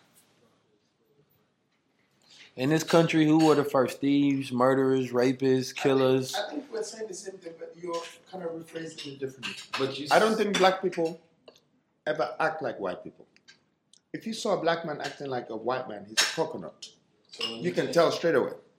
Actually, so all right. So when you go to the South, right? When you talk about migration, I forget what part, maybe Scotland or whatever it is. Even the way we talk, the ghetto language, we didn't get that from our culture. We got that from learning from them, right? So we usually take a lot of their slangs and we adapted that from the South. You know what I mean? And we think that we came up from it, but we actually didn't. So a lot of the rituals that we got, and this is, I think it's Thomas Sowell. He did a, a very great study on this. And he was showing the dialect that we got from the South, right? Because this is where we learn how to talk, right? That's where you find the the closeness and like the ghetto and the whites of the South is very similar. You know what I mean? They're almost the same people, right? Those people that if they really like grew up together, they'd get along because they almost have the same values. They talk just about the same. They're the same type of country. You know what I'm saying? Like impoverished people in America are actually similar to the same. It's not when you it's to when you go to different education levels and classes, then that's when you start to see differentiation between the different peoples. You have a point, and I agree with you to understand. To get my point across, and I want you to see how simple I meant what I said. Yes, sir. If you were born in a white society, you're already a plus one ahead. Your education, mm-hmm. your credibility, your credit facility, your job seeking, everything, because they are centered around the best institutions, the best families, the best corporate and political families. They are the ones that have the people who are ahead of the game in their circles. The black people, on the other hand, have the best watches, the best cars, the best houses, the best clothes. That does not guarantee your job. That does not guarantee your future. The circles are blocked. Now, the point I'm making is these white people know that this is how we got our supremacy from. so, if they see any of their own color not following that steps and following the other steps of the slave mentality people, they chuck you. I'm telling you. They pull the rope off you. So that was the point I was making that if you go to jail and you look and you look, you're gonna see that that white kid that is standing beside you has sacrificed to be like you. That's why he's there with you. you know? Are you are you essentially saying though like like uh, being not criminal behaving is a like black thing? No, no, no. The prison is not just a matter of being a criminal. You can be accused of anything, and the law will take you there. Okay, you could just cross the red line and you didn't pay. Whatever stupid reason, you go there. Okay? I know. I know. You you could be you could be I like he's yeah. it his way. You get Yeah, what I'm you- saying? you saying can be but blamed. from I, you know when I explain things, I explain it so that if anybody else hears it, they can understand it. Mm. Because if, if I was to hear this conversation as a spectator from the outside, I would hear you equating black people to criminals. Yeah. Right? But no, I'm just explaining. I'm explaining the understanding of perception, right? Because it, it, it may be a misinterpretation of language, and that's why I like long form conversation mm-hmm. because it doesn't leave you, you know what I'm saying, being misunderstood. It allows you to actually explain what you said through a nuance because your your language and your context of thinking is different. So I have to get operational definition from you. So we agree upon what that means. Black Then I understand. But black people, half of the times, they are considered losers. Now I know it's painful, but that's just the truth. No, that's fine. You know, these are these are facts that we can't run away from. That your mom might know that my son is so intelligent, my son is so smart, but they don't have the opportunity and the network, the assets, to make your intelligence become a commercial factor that can generate value for you. You know what I don't like when we allow people to vulture our culture, like uh, Vlad. Um, who else? Uh, a lot of them, right? I ain't gonna say no name, but let's just say Vlad for an example. They would on 1090J. I mean, they I would champion those vultures. I'm not even mad at them because everybody goes over there. I'm not mad at them. I'm mad at us. I yeah yeah yeah yeah. So it's like I think what we be doing sometimes we be getting mad at people for having good business models. Exactly. And it's like if I was him, I would do the same thing. Mm. You know what I'm saying? So I'm not mad at the outside. It's how we behave in response. Champion. And it's like, no, you can't make somebody famous and then get mad at why they're successful. That to me is crazy because the, the the opposite is he can have his platform. The thing is, are you gonna support somebody who looks like you too? For fuck complaining about them, because the way I look at it is whatever you pay attention to grows. You know what I'm saying? So if we paying attention to that, yeah, this shit gonna keep going. But then this bro over here doing everything right, and ain't nobody gonna say shit. I'll tell you something. I'll tell you one black man right now that's acting like a white man, but living in the black man's skin. Tyler Perry. The minute he start to act like that, so he takes the chains off, you will not catch him. He takes everything off. He don't know his dress code anymore. He only shows his mindset. And he comes with his pocket and he comes heavy. This is like I, I was saying, he's one of the greatest comedian because he came in as a comedian. now he's the sickest entrepreneur, buying their own lands from them. I'm telling you, if you have hundreds of him, our kids will be growing up, and every door they enter, there's a job for them. Every school they go, they can make them the biggest because we have to be owners. Acquisition. We don't have acquisition. Do you understand my point? That is one. Two, we don't have seats in the parliamentary world, in the political world. We stand in front of altars and wear gowns and say, Yes, we're pastors and and bishops and this and that. But God does not work with us full time. He does not. He lives in us, He's part of us. He does not work with us full time. Go get the real organizations also, own it, acquire it. And let's stop the excuses and the blames and all of this because you know where we end up? In the dungeon. You cannot escape the law of a man who has written his own law. So you have the same perspective I have on saving the black community. I believe us becoming more intentional about capitalism for one, and of course family, um, all of that, like family capitalism, but like just in that too, politics is going to save us. I just believe it's pretty much what he said. Like I, I'm thinking, we just need to be more capitalist, more intentional about that. We have to be, we have to have slots. We have to be part of the world. We have to be part of the owners of the things in the world. We just don't have to be owners of materials. Right. Okay? We have to be part of the government state and own a share of the government pond. When you have that, you become very useful in society. And guess what? Society don't actually remember you because you're using your stuff all the time. Your mind is on your stuff more than you. They, they, they forget that you even exist.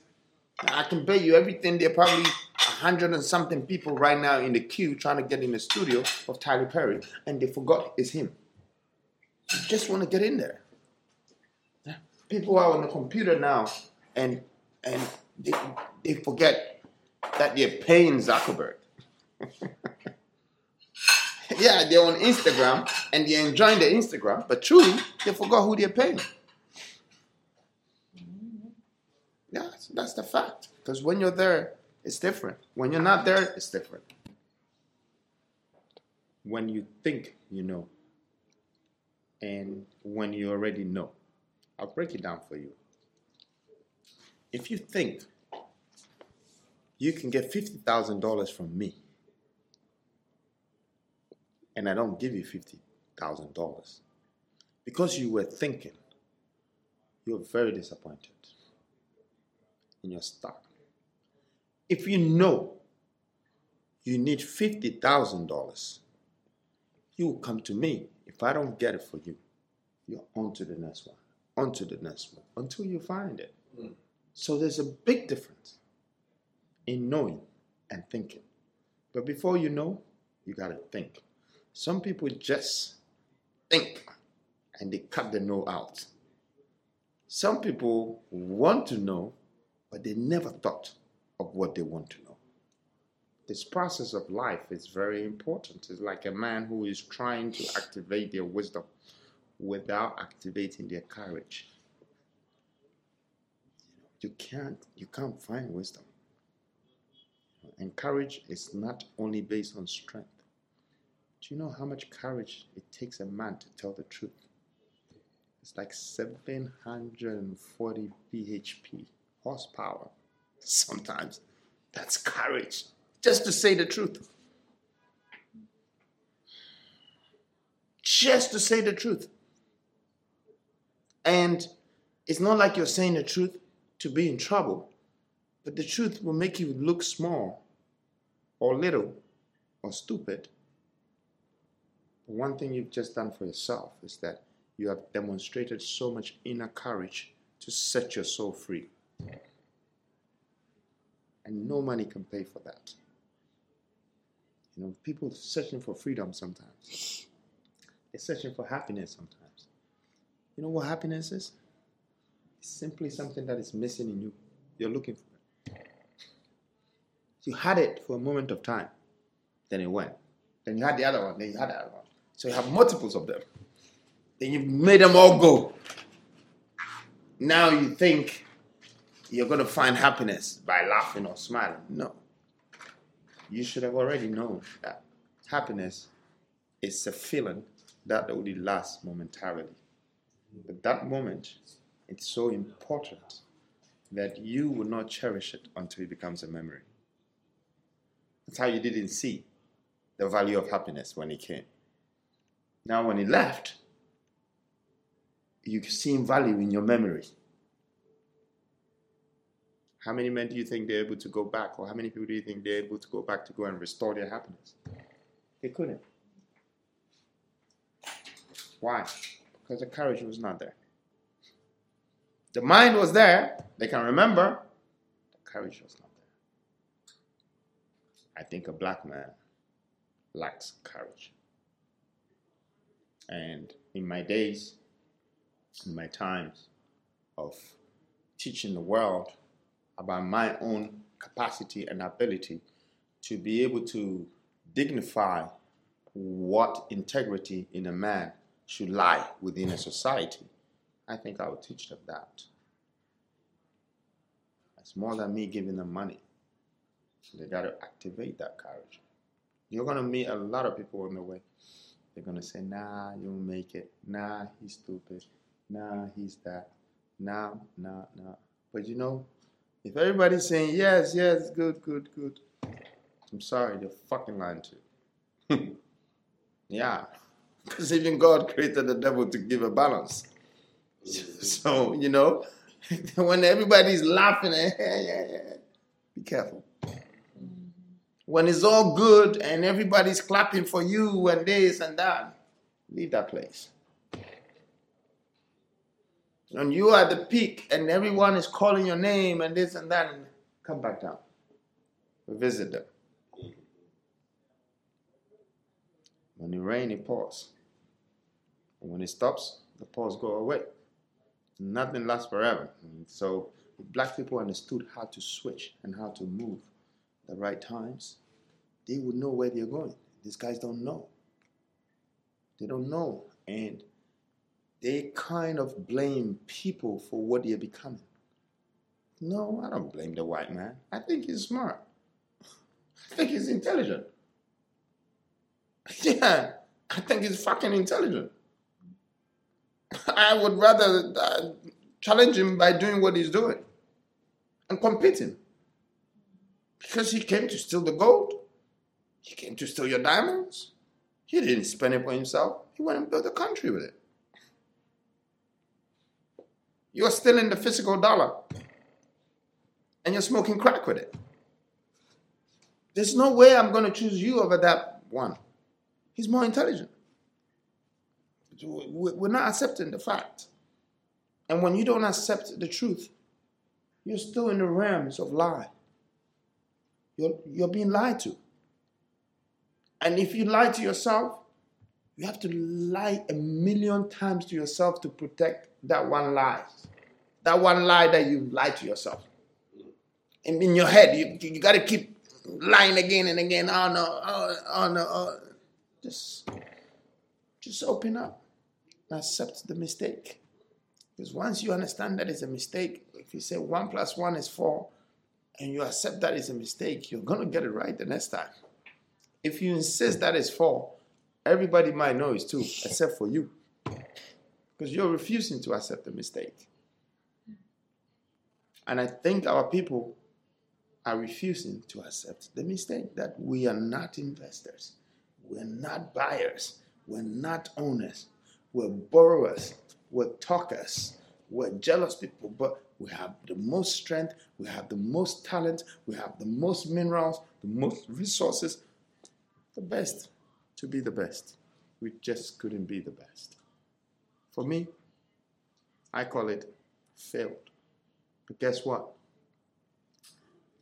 The only one thing I don't do is to lose. But when I win, I earn. When I fail, I learn. But one thing I'm not doing is not losing. So I'm not shocked to fail. I'm not. Some people are. They don't want to accept that they failed. Me, I don't mind. I failed. Okay. Show me the better way. Let me do it again. And, and after I do it and get it right, let me show my people how it's done.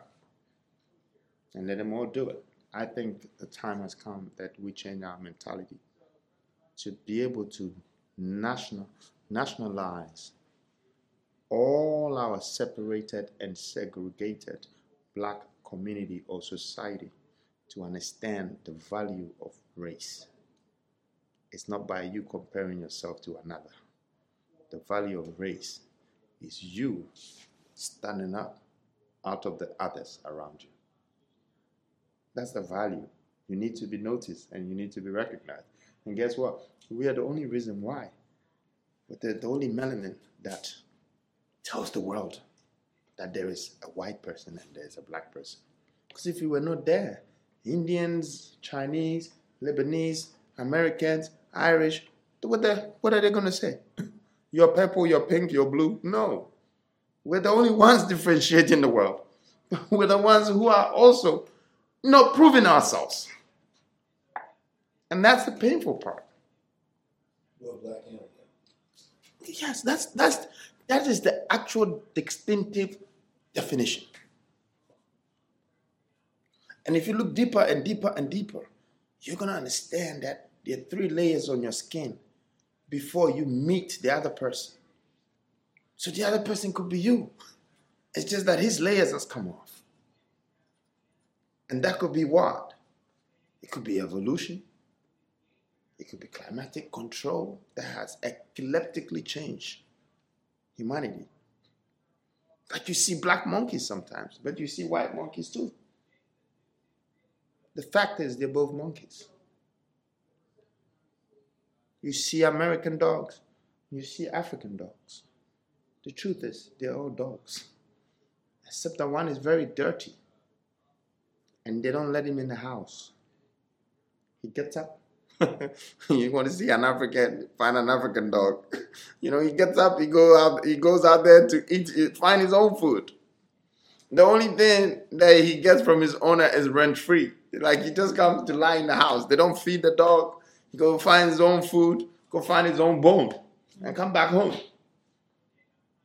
When you want to see a European or American dog, they go to the shop and shop for the dog. Sometimes they think about a dog more than a human. I the is only only time I agree with everything just about that you say. I think the only differences come is when that dog that let's say is another color because it's another color, maybe it's smarter than other dogs. Maybe it's and not because it's another color, but let's say it's smarter, it's faster. Let's say it's, it's it's a better genetic breed or whatever. It's your environment, bro. But but here's the thing. The question is is is this dog being treated equal? Right? Now, let's say, you know, that's that dog that was born in the same environment, maybe even had the same mother and father. It could have been born albino, right? But because of the way it looks, right? It has to understand why am I being singled out if I'm like everybody else? No, no, no. No, I'm just saying from a, a, a social, like metaphorical level, because this is where we get past the race conversation and we get past the nature I, I don't want conversation. to support you to think like that. It's not a, The but fact, the fact is, is it a reality? Is the question. the reality of the oh, Because. I don't live by it. I believe that this is the limitation. When a person is forced to think about their color, it becomes a distraction. You know what I'm saying? And the world talks about race so much, it forces people to see their color. And then even when a person doesn't want to, sometimes that they're reminded of it. You know what I mean? And sometimes that's to put them into a place. It's because your level of development is so low that you are not part of the superior power. When you let yourself come low, you are seen low. Are you saying from an individual or collective? From an individual, because you know you have to understand that your environment and your background is what you belong to. So you were born in Atlanta. Maybe you were not born in Leonard something something. You were born in some other place in Atlanta, and your dream is to become successful. Okay, you need to start to think about how I'm gonna move myself, my mom, and everybody from this place where I am. Because if I stay here, my friend and my other friend, the life that they're living, they wake up in the morning, they go to school, but by 12 o'clock, they're high on weed and they're talking some crap for the rest of the day instead of thinking for the rest of the year. So if you don't move yourself and your family from there, it's only tomorrow that's going to make you become like one. And that's what is happening in Africa when I was trying to differentiate the dog in Africa and the dog in America. Now, turn the tables around. If Africa had the highest development, the nicest of places, the nicest leaders, the biggest, the most powerful people, and richest people, their dogs will be living as good as anybody else. Yeah, the environment. Exactly. That's where it's not about the comparatively to the people, it's the systems and the environment and the conditions that they grow up in. For some that dictate their circumstances being stuck in a mode of survival. And then from other ones, because everybody's different, right? So some people can have a natural uh, disposition towards outgrowing their environment regardless of where the hell they at. Mm-hmm. You can put them through a thousand bad circumstances and they will about- achieve, achieve, about, achieve. um, apes. Look, there's a black ape and there's a white ape right now in the jungle. Look, you can see the two of them. Like right now, you're speaking. I just saw the two of them. Sorry, sorry to interrupt you. but- No, but it, but it's real. I mean, I'm a person just like many people that I know. They grow up in the same environment as other people, but they still break out of it and they don't make excuses and they execute and they're able to start building and start seeing the world for what it is. Now everybody is different. Everybody design type, personality type, whatever it is that you have in your head that makes you think the way you think, observe the world, analyze. That is not an opportunity that everybody has because your unique circumstances and the way your mind works calculates reality different. That should be shared. Because there's no value in knowledge if it's not shared. The value of knowledge is it, it's it being shared. If you can't share your knowledge, there's no value in it. You die with it. You'll be buried, you'll be rotten, you'll be gone with it. It needs to be shared. Now we're sitting on a lot of knowledge, a lot of ideas, a lot of this, a lot of that. We only open up to the one that we think that they have the keys to open another door for us to become successful. And that's the same person that wants to replace you with another one like you. Because he's realized that you don't have any power to make yourself become you. You don't have the distribution channels to distribute your own messages. He creates, he runs those channels. Oh, you know why? Because we haven't shared our knowledge amongst ourselves. We haven't contributed we our wealth. in each other. Exactly. That's that's the system. That is the difference. A Jewish people, they're going to invest in each other. Asians going to invest in each other. Whites going to invest in each other because they have standard towards wealth and power. We have no standards towards wealth and power. We are power. investing against each other. Hundred We are paying money to get one of us killed. We are raping our people. We are fighting to take our people's wives from them. We are beating our people's children. You know, we are not representing right, but we have the audacity to say that somebody has made us become who we are. I don't accept that. You think if I was God, I would slap the hell out of you. I'm not the reason why you're becoming who you're becoming. You are the reason. You're responsible for your thoughts. That's what God gave you those brains. So if we can't see that we hate each other, we're killing each other. I mean, hundreds of thousands of us are getting up. Can we see that without acknowledging how we got there? Because it's not about blaming, it's just about a lesson and moving forward. It's I just diagnose you like, uh, brother, brother may have a mental illness. Well, let's see what got there. Maybe it was diet, maybe it's environment, maybe it was a physical injury. It's not to blame those things to live and say I can't get nowhere. Say no. Now that we know, we did the brain scan. This is what you do to move forward. But without knowing what, you can't diagnose it to know what to move. So we can't ignore the diagnosis and the cause. Therefore, you wouldn't know actually how to create a, a cure or a remedy for it. And so for me, it's just all about what's the remedy. No, I, I, Yeah. I agree with And you. I believe that's where the commonality and what I'm saying, what you're saying is. Yeah, I agree with you to an extent. Some people might want to find out the reasons why the problem has cropped up. Some people already suspected that the problem will happen, so they were prepared. and they lace things up. So when the problem happens, they already had the solution. Some people don't care about it too. Just let me move on.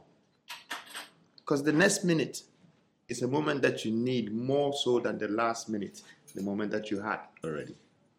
It's gone. And then it's if you do everything right and you build and you create and you provide every solution, there's the component of those who oppose those who want to solve the problems for the culture and the people in the diaspora. Right? So we've had many brilliant people who have started, begun, and tried, but they've also been assassinated and murdered.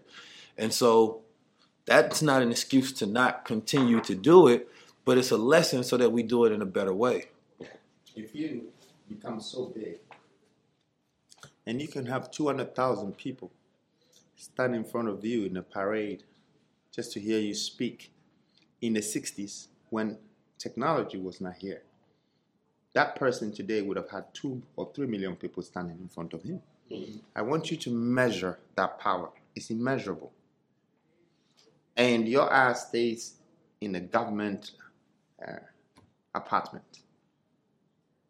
Hell no, you were doing something wrong. You were doing something wrong. You see, when God gives you power, He expects the knowledge and the wisdom that the power is coming out from to build you wealth. The sort of wealth that will protect the power, the sort of power that will guide the blessing, the sort of blessing that would prevail the grace, and the sort of grace that would release the glories. Mm. Now, if you don't connect this and dot the I's and cross the T's and be able to execute the puzzle, how are you going to become an oligopolic or a monopolistic disruptor? How are you going to control the world? No, one person or one organization will come out of this world and take you out. Yeah. The blessing is immeasurable. When you're blessed, remember you're surrounded by evils and demons. Mm. That's what it comes in. Let's go check this thing out. How will you build your wealth? How will you control your time? How will you develop your skill sets? Skill sets are your assets because it is something that you can utilize and leverage, especially once you get the knowledge to learn how to be able to control your reality, to be able to go wherever you want to, to be able to build whatever you want to, to be able to eat whatever you want to. It changes from when you're on survival mode at the lowest level. So now you have skill sets that you can pay for your assets, you can start to build wealth, and that's when you're at the highest level. Marcus Garvey was somebody who was a revolutionary. He had the spirit of an inventor. He had the spirit of an innovator. He had the spirit of an entrepreneur. He was one of the first to be able to give people certificates of stock shares in his company. And now we are in Ghana. And that star of the flag, it represents his innovation, that black star line, because he's seen something another culture had and he wanted it too. And we see wealth being spread all across. And we know knowing that the number one ways to build wealth is through the stock market. It is through investing. And one of those ways to invest in is options trading. That means that you can make money either daily, you can make money monthly, you can make money weekly, you can make money yearly, depending on the strategy that you have. Now, I know most people is out there trying to figure out, well, how do I do that? How do we see individuals like Aristotle where he gives his trades daily and he has thousands of people and they're making money? Is it real? Well, the question is, it has to be if it's transparent because nothing is being hidden. Now, what we want to do is we got something that we want to take 200 people with us, 200 people to the highest level by allowing you to be able to join into the Honey Drip Network for just $25. Now, the reason we wanted to do $25 because we wanted to make sure that it was the lowest possible excuse barrier on the planet Earth. That if you can get the AI, if you can get the courses, if you can get the ebook, if you can get the teachers, if you can get the Discord, and every single thing that you needed, what's in front of you left? Just excuses. So, me and my brother Aristotle's eliminating excuses for the next 200 people. Jump in, join in, learn how to trade, start making money today, and see if this is a skill set for you. Peace.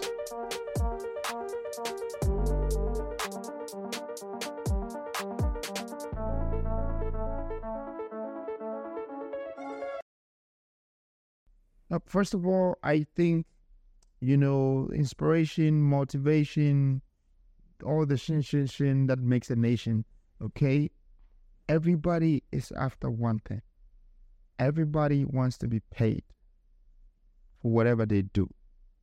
Your girlfriend wants to be paid. Your father wants to be paid. Your mother, your son, everybody wants to be paid, which means everybody is chasing the money. And that is one of my biggest inspiration in this world.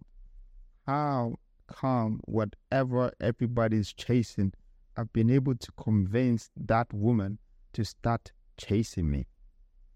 That woman is following me. The woman respects me. The woman uh, is attracted to me because my wisdom overpowers it. You know, and I'm not going to sit here to tell you how to be motivated or tell you how to just be inspired. I'm here to share the code with you that the same thing you're following is following me and is following only me, and that's money. And money should be one of your biggest study in this world. Learn about it, learn to give it to those who need it and not those who want it. Learn to invest it, learn to purchase over just spend it. Money is a character, but money is also the devil between humanity and God. There is no such thing as a man with horns. It's money. And I'll give you a simple example. You go to church for two hours in a week. If the hours become four, you probably get out and walk out of the church door because it's too long. But from Monday to Saturday, you work eight hours a day. So please, can somebody tell me who are these people worshiping? You got to be careful how you chase the money. Let the money respect you. Let your wisdom attract it. Well, this is what happened. I told you that three of them got sick after Oh, they went yeah, to yeah, war, you know, So in the jungle put down. because they killed one of theirs. And they, you know, because they were family and they were the only albino lions in the jungle. Hmm. Okay, they're from South Africa. And they were the only albino uh, lions there. Right. So they thought that they were going to war with the other lions. Mhm. You know, because they saw themselves different, like Right. like a white and black thing Yeah. in the jungle. You know, and so that's why I respected them so much, and I had to pay to you know uh, get them killed, this that, but eventually they died, and, and they asked me what they wanted, what I wanted to do with them. You know, and I said I want to preserve them, so I had to mummify them. And I've had them for six, seven years.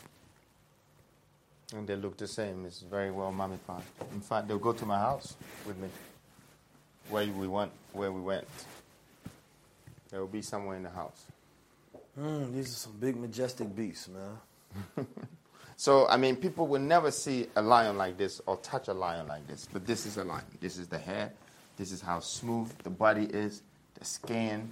This is how strong. This is how big they are.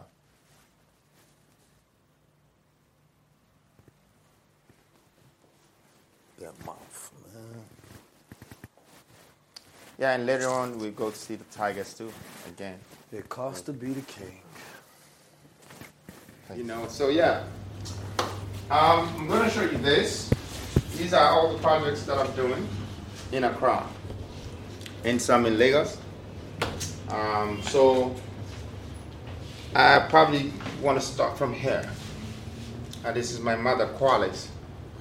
So you never wonder. Um, so I sort of honored her by doing a hectogram and putting, m- immortalizing her face on the building Mm. on both sides. This is one of my first um, hotel apartments that I did. Kwarleyz. Number one, very interesting. So number one, it's this is the size of the building, and all that you're seeing on the sides are cantilevers. I built it on one and a half plot with 108 apartments, hotels. This is number two. So we're standing on number two now. The size of number one is such a small land. I'll show you next door. So you see the principle of maximization I was telling you. Mhm. Yeah, we maximize the use of the land and we sell the spaces. Mm. WW is one of my favorite, you know. It's uh, Caballero and um, Gonzalo and um, Zaha and many people, architects came to do this. So this is a landmark. It's probably going to be the first W in the sub-Sahara of Africa. Mm. Behind what this, was the not to cut your wisdom? What was the inspiration behind the building? Uh, it's a man and a woman. I wanted something that a man and a woman sleeping together. So um, that's the outcome now. Show me which one is the man and which one is the woman.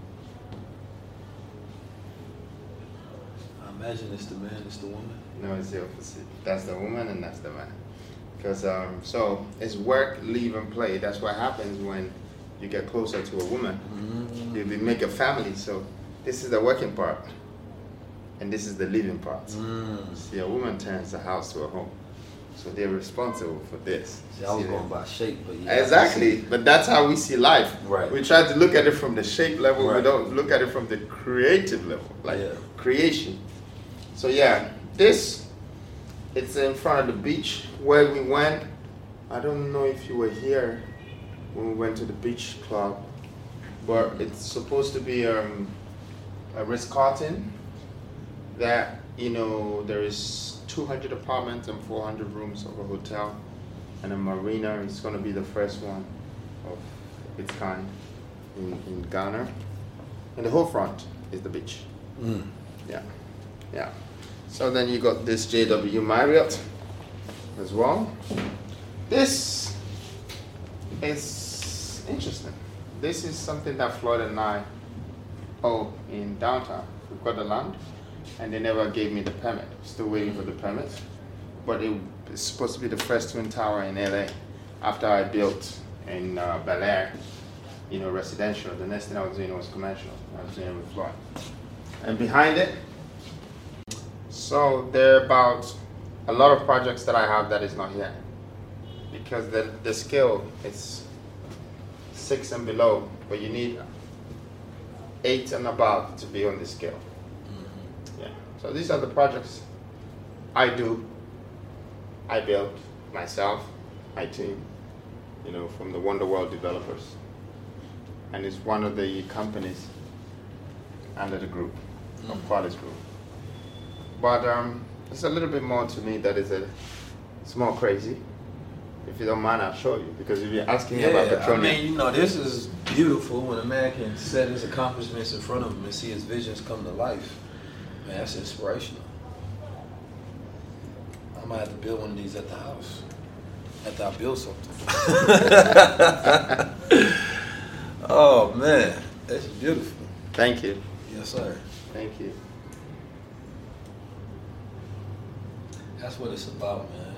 You know, you can show a person like, I want to see all the other stuff, but this right here, this is inspiration on a different level, especially for us throughout the culture. You know what I'm saying? We should be able to show things that we produce, not just things that we consume, and to be able to to build. Because I always say, I would love to one day to see my logo on the side of a building. Because everywhere I go, right, I have to assume that the building is owned by somebody who doesn't look like me. So to be able to immerse myself and take this in, it invigorates my spirit and my soul.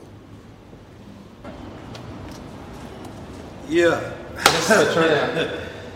oh man. This is what I'm talking about.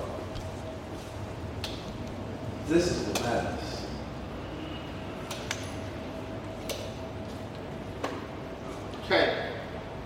So, I'm about to explain to you. Mm. Freedom, you don't know what you're doing. So, You're showing me this. I'm about to change the mirror here now. Yeah. So this is one of my first um, huge visions that I wanted to change the world with. To build petrochemicals from methanol plants, from steel plants, from glass plants, you know, water bodies, power generation, manufacturing hubs. I learned these things from some of the great people like Andrew Carnegie, like Rockefeller, you know, Henry Ford. You know, they gave me some great thoughts. And I wanted to do something bigger than that. You know, um, they created a lot of billions for themselves. I come from a place where billions are very hard to find. But humans in that capacity mm-hmm. is very easy to come across. Mm. You can find billions of people easily in the, on the continent. So this is the basic template that I wanted to start with. And this is what real estate have brought me to. The guy that started with two houses on one plot, as a maximization, is now owns a city and building it from scratch. I started it. I did all of this by putting the greatest architects together, engineers, everybody. So I own it. I own it, the acquisition, everything. You know, and I'm not doing it because I want to become more rich. I'm doing it because I want black people to start to see that there is more that we can do. You know, not just maybe owning a studio. that can somebody would just say a billionaire, but you know, owning a part of the world, controlling, you know, agro processing, manufacturing, petrochemicals, power generating, you know, uh, building your own glass from from the resources. You know, uh, there are a lot of resources on the ground. There's iron ore, there's silica, there's cocoa, there is gold, there is oil, there's gas. You can do so much with that. So that's that's the part of the vision. Now, what is interesting about this is the master plan. You know, the master plan is, is crazy. When you see how big this is, right? Let's come to the city. This whole thing you're seeing here is just here. Without the middle. Hmm. Okay, it's just on 300 acre. So when you do this, then people start to leave in the middle.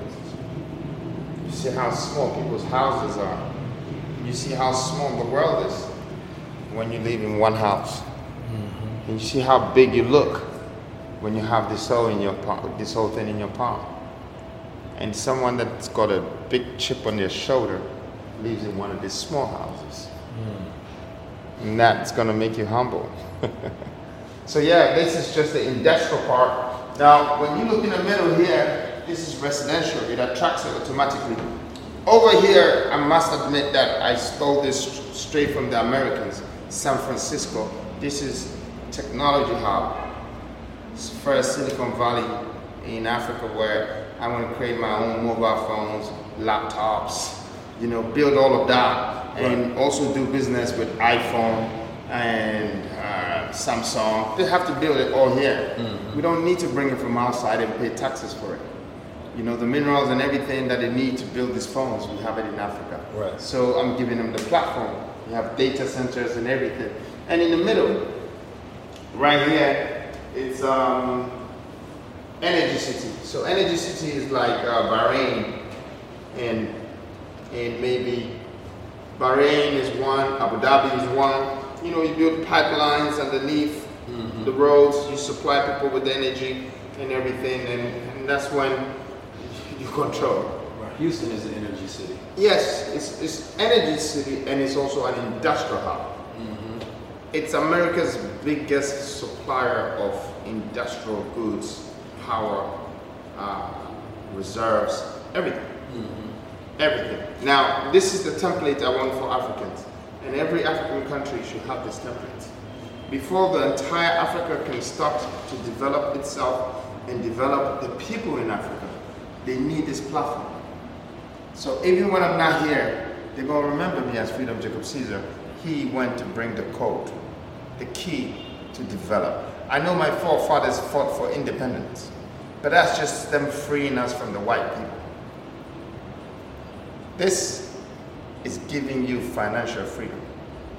It's giving you uh, financial power over your own resources, turning it around and lubricating your own economic systems. Nobody can determine the value of your currencies anymore. You don't even need the world because you just know how to survive in there. You know, so this is what I did with 2,000 acre, and uh, as you can see, there's flight strips in there. Over there are University of Gas, Oil, Finances, you know, educational stuff behind it. I have a combination of HO2, hydrogen, which is the next future. I produce 9 million liters a day of water, hmm. clean water to drink, and I use part of it as a dam to support the power generation. Then I have the petrochemicals to mix for cocoa butter, to do everything. Paracetamols, everything needs petrochemicals in there. So, you know, this combination of things is going to give you the power generation and it's going to expand your industrial hubs, manufacturing hubs. What's the cost on a project like this? Six, seven billion, but this project will be worth maybe 40 billion when you invest that kind of money. And what about population size for the city? Um, this could be 60,000 inhabitants. Could be more, but all of this are industrial. Yeah, warehouses, they're factories, so it has more products than humans. Mm-hmm. How much you think, like, as far as, because this is the industrial aspect, so how much money, you know what I mean, do you think you'll be generating from this on a yearly basis? Just this, which is called the industrial hub. Just this can generate 180 million a year. Just this here. And it costs 290. It would turn over 180. So in three years, you would have made 500 and something. You would have made your money plus profit. Now, with, with petrol, is petrol the energy of Africa's future? I wouldn't say petrol is, but petrol falls as one of the substances under oil production. And today, every car you're seeing on this road, being fueled by petrol. So it's needed. With the city then, at some point in time, maybe it's 50 years, 75 years, I don't know, be ready to convert for a new energy supply? It could be, part of it is green. Part of it is green, all that middle is, you know, HO2, hydrogen, you know, um, but I believe that we should do a combination Hmm. of energy resources to be able to to do what is right. I mean, these people are talking about pollution. That's the reason why they want to go green. Mhm. Africa is goddamn polluted already. We don't even have an industrial platform, and we're polluted. Our trees is like, you know, cyanide from gold. That is chemicals that is poisoning the trees, and we're eating from it already. You know, we need industrial platform. We need we need to. It's, if it's gonna be diesel for me to power all of these things, so people can get jobs, so people can get the right food to eat, and be able to export goods from here. And you bringing in the best minds all throughout the world to come in and build and power this city. That's what I, I have to do. I have to invite the world to come and work for me or work with me. I'm not inviting the world to come and take from me mm-hmm. like how my forefathers did. It's not my style. That's not what I do. You know, I, I'm an investor and I'm a developer. I'm a visionary and I'm a revolutionist. So this combo just throws me off the average person in the way they think. I think that Africa will be a better place if we invite the world to partner us or to work for us or we hire them to do. And you could tell that everywhere in the world did the same thing. They used the same strategy. When Americans were building America, they went for black people and Chinese people to build America. You know, when UK was being built, they used the Irish people. They used the Scottish people. Okay? When Dubai was being built, they used the uh, Pakistanis and uh, Indians to build Dubai. You know, but they had this. They had Sharjah. Sharjah is the industrial platform. It takes them 15 to 20 minutes to transport whatever a building needs from a manufacturing hub. In Africa, it's going to take us 8 to 12 weeks before what the building needs will arrive. That's going to take you hundreds of years to, to, to develop Africa. So this is the template that I'm giving to all the African leaders. Once I prove to them that this is the only way you can build your nation and build your country. And I'm doing this. Collaboration and cooperation. Yes, and I'm doing this because no one believed in me, not the bank, not any financial institutions, not my family, not my country, not my people. They just didn't believe. So you gotta believe in yourself, and you have to do what you have to do to be able to get to where you're going. And What year do you see this being completed? What year do you what year do you want to see this completed? And this could start and it will never end. It will keep going. That's how cities are like. You never know. But in 10 years, I expect to see all of these things all over. And I expect Ghana to become the template, the example of how every African country should be. And at that point, I want New Africa Congress, which is my movement, uh, to be able to physically, financially, and skillfully replicate this in any other African country, which I know that they have resources. Look, Africa is, is rich. We have quadrillion, Mm-hmm. Okay? And, you know, we are going into the trillion world now. But what we have as resources surpasses that. However, our economy makes us become the cheapest people on earth. And these are some of the things that we didn't do for our countries and for our people to become a part of the global economy. The Chinese man does this. It's very important to them. American does this. Brazilians are doing it. Mexicans are doing it. Everybody knows that if you don't turn your resources into products, how are you going to feed your people? How are you going to export things out of your country to be able to suck in other economies into your country? You know, if you keep importing everything out of your country, you're taking everything in your system and giving it out. So your economy will never survive. It will never sustain. And that's why I did these things. So I wasn't chasing the money to try and build some hotels to make myself rich. You know, I wasn't trying to sign some contract and show everybody that I got a contract and I'm rich. You know, I'm trying to help society. I'm trying to help my people. I'm trying to build my nation again. That's my vision. That's my mission. That's where I'm going. Thank you. Thank you. Thank you for showing me your vision. Thank you. Showing people vision gives them vision. Thank you. Thank you. See my stepmom. She's waiting for me at home. Thank you very much. I I'll see appreciate you. your time. your When are you leaving? Your wisdom. Sunday. Sunday? Yeah. So you're here. I'm gonna see you. Yes, sir. This weekend. Yeah. If you got You leaving time. on Sunday too? I'm leaving tomorrow night. Tomorrow night? Yep. Thank Oh. you so much for the hospitality. No. You're always welcome. You're always Uh, welcome. I'm, every time I come to Ghana, here. You're always welcome. Is there anybody else I should know out here that you think? Um, nah, probably not a full high level conversation, but I do short, little 19 minute ones. That would be a good profile. Um, I advise you to, to make your content stronger and don't do too much. Makes you special. My brother. Can I take a picture with y'all too? Yeah, let's do it. Ah, freedom, freedom. I'm wearing my African stuff. It's lit.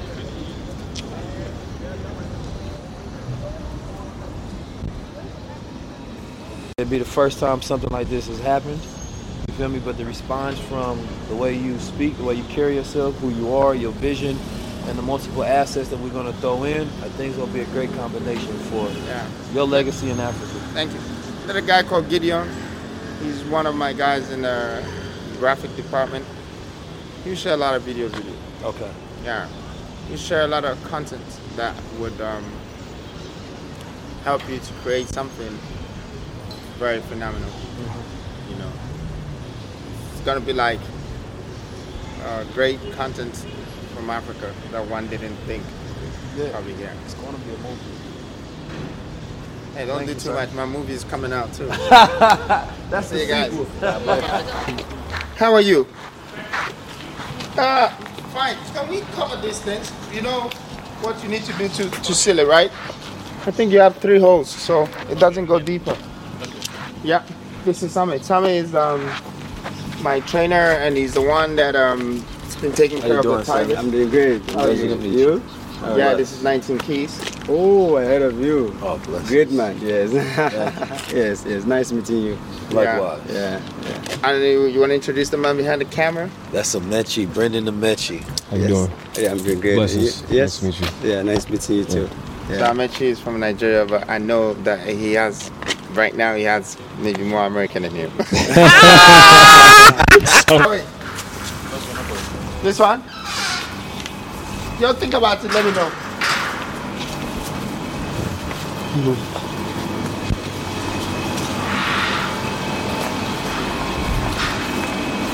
So on our way to go see the Tigers. Kunta and Kinte. Junta and Kente. You want to pass the other side to No, go? no, Yes, I do. You pass it. Okay. I'll let you go greet Kunta Kinte first. Ah, hey, Kunta and Kente. get, get up. So I'll let him come. Yeah. Yes! ah, Kunta. Here. Oh, Kunta. Yes. So can.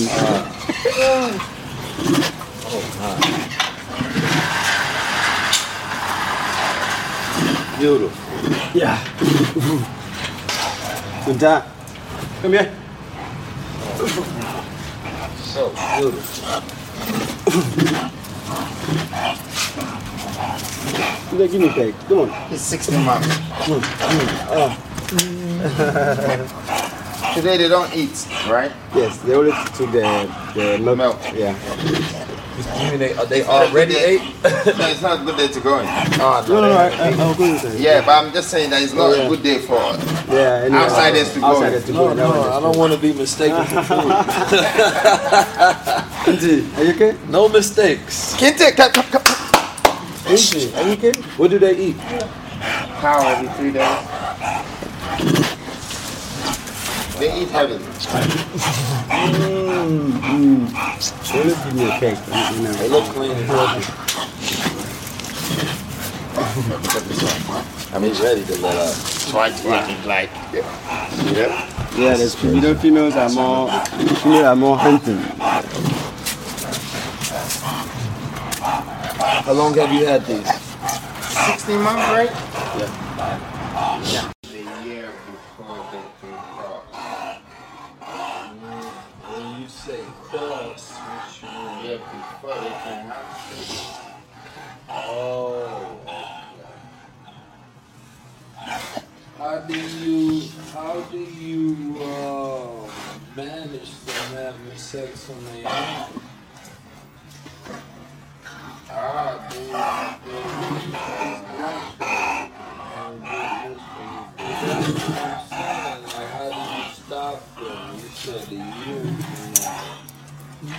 Because that's when they will be ready. Mm. Right?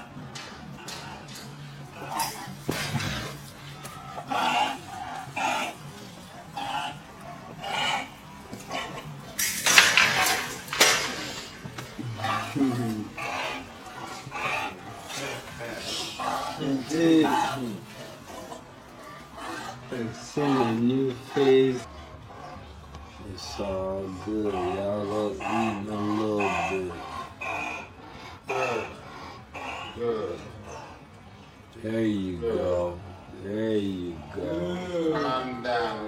There you go, boy. There you go. I know you love big keys.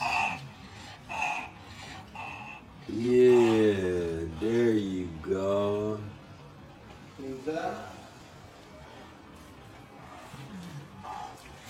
Come on now. Tigers, like you know, um, I, I introduced you to my final lions that I Yeah. didn't throw their bodies away when they died. You know, albino tigers are like 11 or 13 of them in the world. Mm. You know, they're very rare. And, um, you know, uh, I'm glad that we have one in Ghana. So, the Asians said that West Africa, East Africa, and North Africa will never be able to breed tigers because they thought that our safaris was not tolerant for such animals. You know, which I never believed in that because I cannot stand up and say gold will not survive somewhere else in the world and it's only found in Africa that everybody's Yeah. got it, you know. So um I feel like I had the point to prove to myself that we could take care of them. You know, I want to big you up, Sammy, for, you know, having that courage, you know, to be with these animals. I know it hasn't been easy feeding them and living with them and doing all of that. You know, today we're building the zoo for them. So it's one of the things that I also wanted to do was to build the zoo. The other one was to be the first one to breed tigers in West Africa, East Africa, North Africa, and Central Africa. and then start to give one to like Kenyan president, give one to Nigerian president, then we start spreading it around as well. Mm. So you know we finally have tigers. So it's it's it's a whole project. Yeah. You know, but I value these animals. Yeah. I like that vision of making, you know, Africa equal to the rest of the world and the countries. You can't say, hey, we got something you don't have. It's saying, no. Anything you can do, we can even do or possibly do better. Absolutely. Which has to be the pride of a nation, has to be the pride of the countries. You can't look and especially when it comes to somebody telling you what you can and can't do. That to me gotta be out the gate. Absolutely. So I like the idea and the vision of even some of the small things that you wouldn't think of. It's like having tigers everywhere. Because when you think of Africa, you think of animals. Yeah. You think of lions, you think of tigers, you think of all of these different majestic beasts that are out here. Funny enough, this is the only two. Wow. The only West, uh, two- yeah, they do have them uh, in South Africa, you know, but talking about East, West, North, and Central. It's only two, and they're rare and they're beautiful too. Very beautiful. You know, so And they welcome and they Yeah. like they like my crown, so that's why they show me some love. yeah, you know, the government did try to take them away from me. You know, we had uh, a whole lot of, you know, one-on-one me against the government and the government understanding the appendices that I had to go through to be able to acquire these animals and the safety of them. You know, at that time I only had the facility to be able to take care of them and you know got to a point we they had to compromise. Mm-hmm. So then I ended up living with the Tigers for for a year and some months now. yeah. You know, so it's part of my story to tell people one Yeah. day.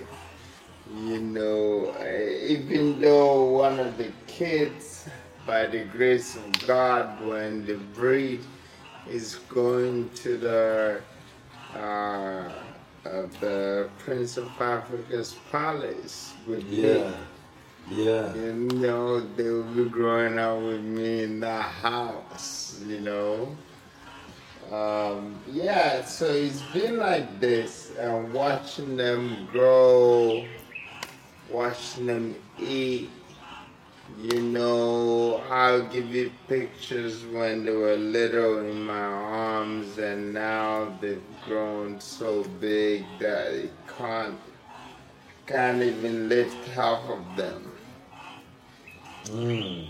You know, and this is what just 14 months can do. Wow. You know, wild animals. Yeah.